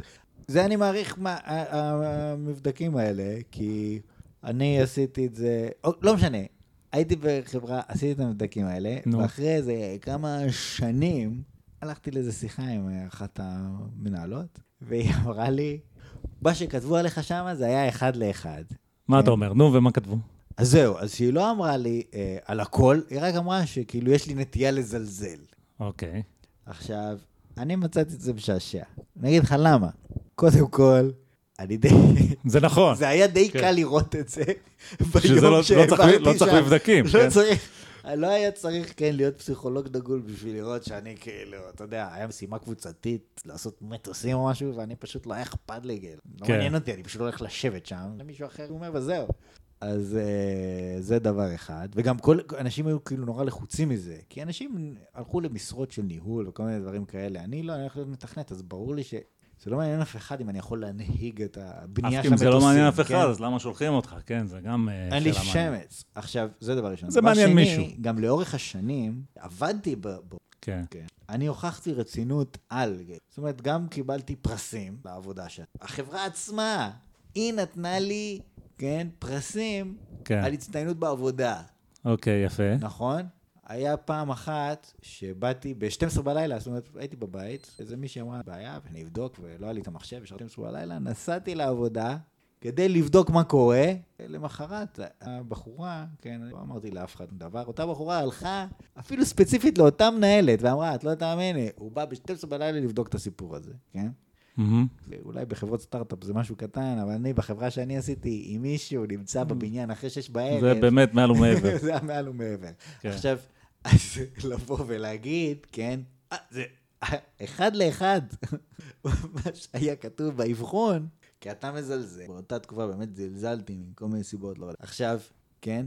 מה אנחנו למדים מכל זה? מה אנחנו למדים מהסיפור הזה? כשאתה מחליט לדעת משהו, אוקיי? אתה מחליט שמשהו הוא נכון מבחינתך, אז אתה בוחר סלקטיבית העובדות הרלוונטיות. טוב, זה ה-confirmation bias הידוע. כן, זה ה-confirmation bias הידוע. זאת אומרת, אתה לא מסתכל ואתה אומר, אוקיי, בוא נסתכל על המכלול. כאילו, שורה תחתונה, מעניין שהוא היה ב-שתים עשרה בלילה, כי הרי הוא מזלזל. אז מה הוא בא ב-שתים עשרה בלילה בכלל? כי הוא מזלזל. לא, לא, לא, כאילו, כל העניין הזה של הזלזול היה איזה שנתיים אחר כך, אני לא מצפה ממנה שתזכור את זה. אני סתם מביא פה, הבאתי איזושהי דוגמה, כי כאילו המכון הזה ששולחים אליו, כאילו לאבחונים, כן, אתה שולח את כולם, וזה קצת לא נעים שאתה שולח את כל המועמדים לדבר הזה. אתה צריך איזשהו, כאילו, איזושהי הצדקה לזה, אתה צריך בפני עצמך, כאילו. אוקיי. זאת אומרת, הנה. תשמע, אתה גם שלם על זה כסף, כן? אתה גם שלם על זה כסף, הנה. להצדיק את זה לא רק לעצמך. זאת, הנה האמת. זה הכל נכון. אה, זה מה שאתה אומר. זאת אומרת, אתה אומר, הבחורה הזאת של הכוח האדם, לצורך העניין, היא צריכה להרגיש טוב עם מה שהיא עושה, כמו כל אחד מאיתנו, ואז היא אומרת, תראה איך האבחון הזה עובד, אני לא סתם שולח את האנשים לאבחונים, זה אחד לאחד. משהו כזה, משהו כזה, כן? עכשיו, כשאני מסתכל על זה, ואני אומר, המרחק פה מהמציאות הוא גדול. מה המציאות בכלל? מה המציאות בכלל? בדבר כזה, אתה... אם בן אדם מזלזל או לא, הוא מזלזל במשהו מזלזל, ולא מזלזל במשהו לא מזלזל, בדיוק כמוך, גברת. זה מה שאני אומר, זה מה שאני אומר. כאילו המרחק הוא המציאות גדול, ולכן אפשר להגיד מה שרוצים. וגם אומרים מה שרוצים. וגם זה מה שעושים. אז אותו דבר כמו אמיר אוחנה הוא עצלן, אני מזלזל, כן? כל הדברים האלה הם אינטרוויינד, הם כל מיני דברים שקשורים להתנהגות...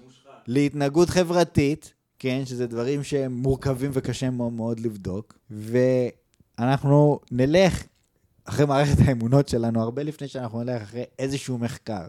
ואז... ואפרופו, כל מה שאמרנו עכשיו, אנחנו לא נלך לעולם אחרי איזשהו מחקר, כי אנחנו לא מאמינים למחקר. לא, בסדר, לא, זה מה שאני אומר.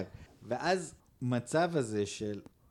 בוא נגיד, הקריטריון לקבל מאמר באותו תחום שנקרא פסיכולוגיה חברתית, צריך להיות הרבה הרבה הרבה יותר מחמיר ממשהו היום. ואתה יודע מה? אולי זה אפילו, בעיית השחזור זה... זה אפילו לא הפתרון, זאת אומרת, נניח שאתה מייצר, אתה אומר, אוקיי, מה עכשיו אנחנו הולכים לקבל מאמרים רק ששוחזרו כמה פעמים? נו, אז ישחזרו אותם כמה פעמים באיזו צורה מפוקפקת, מה, אני לא יודע מה הולך להיות. אוקיי, בדיוק. הרי זה מה שהולך להיות. בדיוק. הרי בסוף, אם אנחנו... אז הקריטריון, במקרה הזה ספציפית, של הנושא הזה, צריך להיות הרבה יותר מחמיר מהקריטריון בפיזיקה. אתה יודע מה, אני יש לי... הקריטריון בפיזיקה הוא, זה ממש, הדברים הם קלים, אתה יודע, הכל עובד, זה צ'יק צ'ק אתה רואה. יש לי הצעה אלטרנטיבית בשבילך. הנה, את ככה הצעה אלטרנטיבית. עזוב, שלא יעשו את זה, שלא יעשו את אותם... מה קרה בעצם בפסיכולוגיה? כשאני הייתי בפסיכולוגיה, כאמור, עשיתי שנה ראשונה, וירדתי מכל העניין הזה, והלכתי לדברים אחרים, בסדר? אז עכשיו, הייתי שם. ובתקופה שאני הייתי בבית הספר לפסיכולוגיה, שינו את שמו. שינו את שמו מבית הספר לפסיכולוגיה של האוניברסיטת תל אביב, לבית הספר ל... לא, אני אגיד לך, מדעי ההתנהגות. לא, קרוב, מדעי הפסיכולוגיה. אוקיי, לא משנה, כן. מדעי הפסיכולוגיה של האוניברסיטת תל אביב. ולמה עשו את זה? כי הם רוצים להיות מדעיים. עכשיו, אני יכול להגיד, כי מדע זה טוב, מדע זה טוב. אין כמעט בן אדם בעולם שיגיד לך מדע זה לא טוב. אוקיי, אני שם. עכשיו, אני גם הלכתי לשם השעשוע, לכמה הרצאות שם בסטטיסטיקה. יש שם הרי קורסים בסטטיסטיקה שעושים, אתה יודע, שלומדים. היה לי דוקטורט בפיזיקה, כשהייתי שם, כן? אתה יודע, אבל אני אומר את זה בשביל ההקלטה של הפודקאסט, כן? אז אני יושב שם בכיתה, ויש מרצה. עכשיו אני שוב, תחזור לסיטואציה. עומד שם איזה מרצה שהוא פרופסור מן המניין, בחור כזה, אני יודע, אני מניח בשנות ארבעים לחייו. אתה יודע, אדם מכובד. מולו קהל של נערות, נערות בנות עשרים, עשרים ואחת, משהו כזה.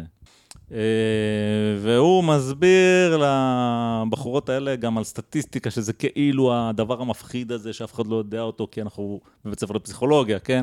אז זה כאילו הדבר המתמטי הקשה, שאף אחד לא מבין, ותוסיף לזה את הדעות הקדומות, שנשים הם פחות בעניינים האלה, וכל ה, כל העניין הזה.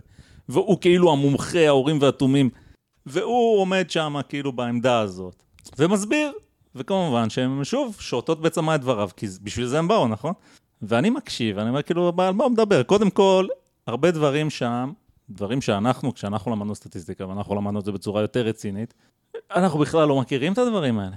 אנחנו לא חושבים עליהם, כי הם, כי הם כל כך פשוטים. למשל, אתה מכיר את העניין של סולמות ערך שונים? אה? סולמות ערך. מה זה? או, יפה. אז יש... יש דבר כזה. למשל, אם המשתנים שלך, הם, יש נגיד סולם נומינלי. למשל, לצורך העניין, אתה מחלק את כל הנבדקים שלך לגבר אישה. הרי גבר אישה, זה, יש כזה ויש כזה. אין איזה יחס ביניהם, זה לא כמו אפס ואחד, או יש או אין. זה פשוט שני דברים שונים. אוקיי. נכון? עכשיו יש, דרגה אחת מעל זה, זה כבר סולם שיש לו סדר. אתה אומר, לא יודע מה, א', ב', ג', ד'. א' זה הראשון, ב' זה השני, ג' זה השלישי. אוקיי? אז יש סדר. יש, לעומת זאת, האם אתה יכול לומר שג' פחות א' זה בדיוק פי שתיים מאשר ב' פחות א'? אתה לא יכול להגיד את זה. לא רלוונטי. יש רק סדר, אין מעבר. עכשיו תמשיך עם זה הלאה, כן? אז יש, הסול, כאילו הדבר הכי הכי זה, זה סולם, זה מה שאתה מכיר, זה מספרים ממשיים. אתה יכול לחלק אותם, להכפיל אותם, לחסר, לחבר ו- ולחשוב על כל התכונות שלהם. ואתה יודע, וכאילו מלמדים את זה. ואחר כך הם, מה שאני עוד זוכר מההרצאות האלה זה, ודברים, אתה יודע, דברים שאני כפיזיקאי... למה זה משמש? זה לא משמש לכלום, אתה מסווג עם זה, אחר כך אתה עונה על שאלות במבחן.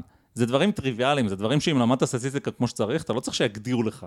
יש סולם נומינלי וסולם סדר, אתה פשוט מבין את זה, כי זה ברור, כאילו... לא, אם אתה אומר לי סולם נומינלי, מה זה, זה לא אומר לי כלום. זה משהו שאתה עשית אותו אלף פעם, רק לא קראת לזה ככה. למה שאני אומר? חילקת דברים לקטגוריות, זה הכל. עכשיו... נו, אז מאוד, זה, זה פשוט... מושג מיותר למדי. מושג מיותר ומבלבל, כי המילה נומינלי כבר throws you off your seat. כן, בסדר. עכשיו, והרבה מהדוגמאות שהוא נתן, הם דווקא מפיזיקה.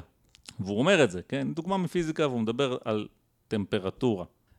ואני לא זוכר בדיוק מה הוא אמר על טמפרטורה, ואני רק זוכר שאני חושב לעצמי, הנה זה העולם, הפסיכולוג פה, שהוא פרופסור בבית ספר לפסיכולוגיה, שמלמד את הנושא הזה. אז מבחינתי הוא פסיכולוג, כן, אני לא יודע בדיוק מה, מה באמת הרקע שלו. הוא מאמין שפיזיקה זה דוגמה ומופת, כי הוא משתמש בזה כדי להדגים את הדברים שלו. למה זה מדע?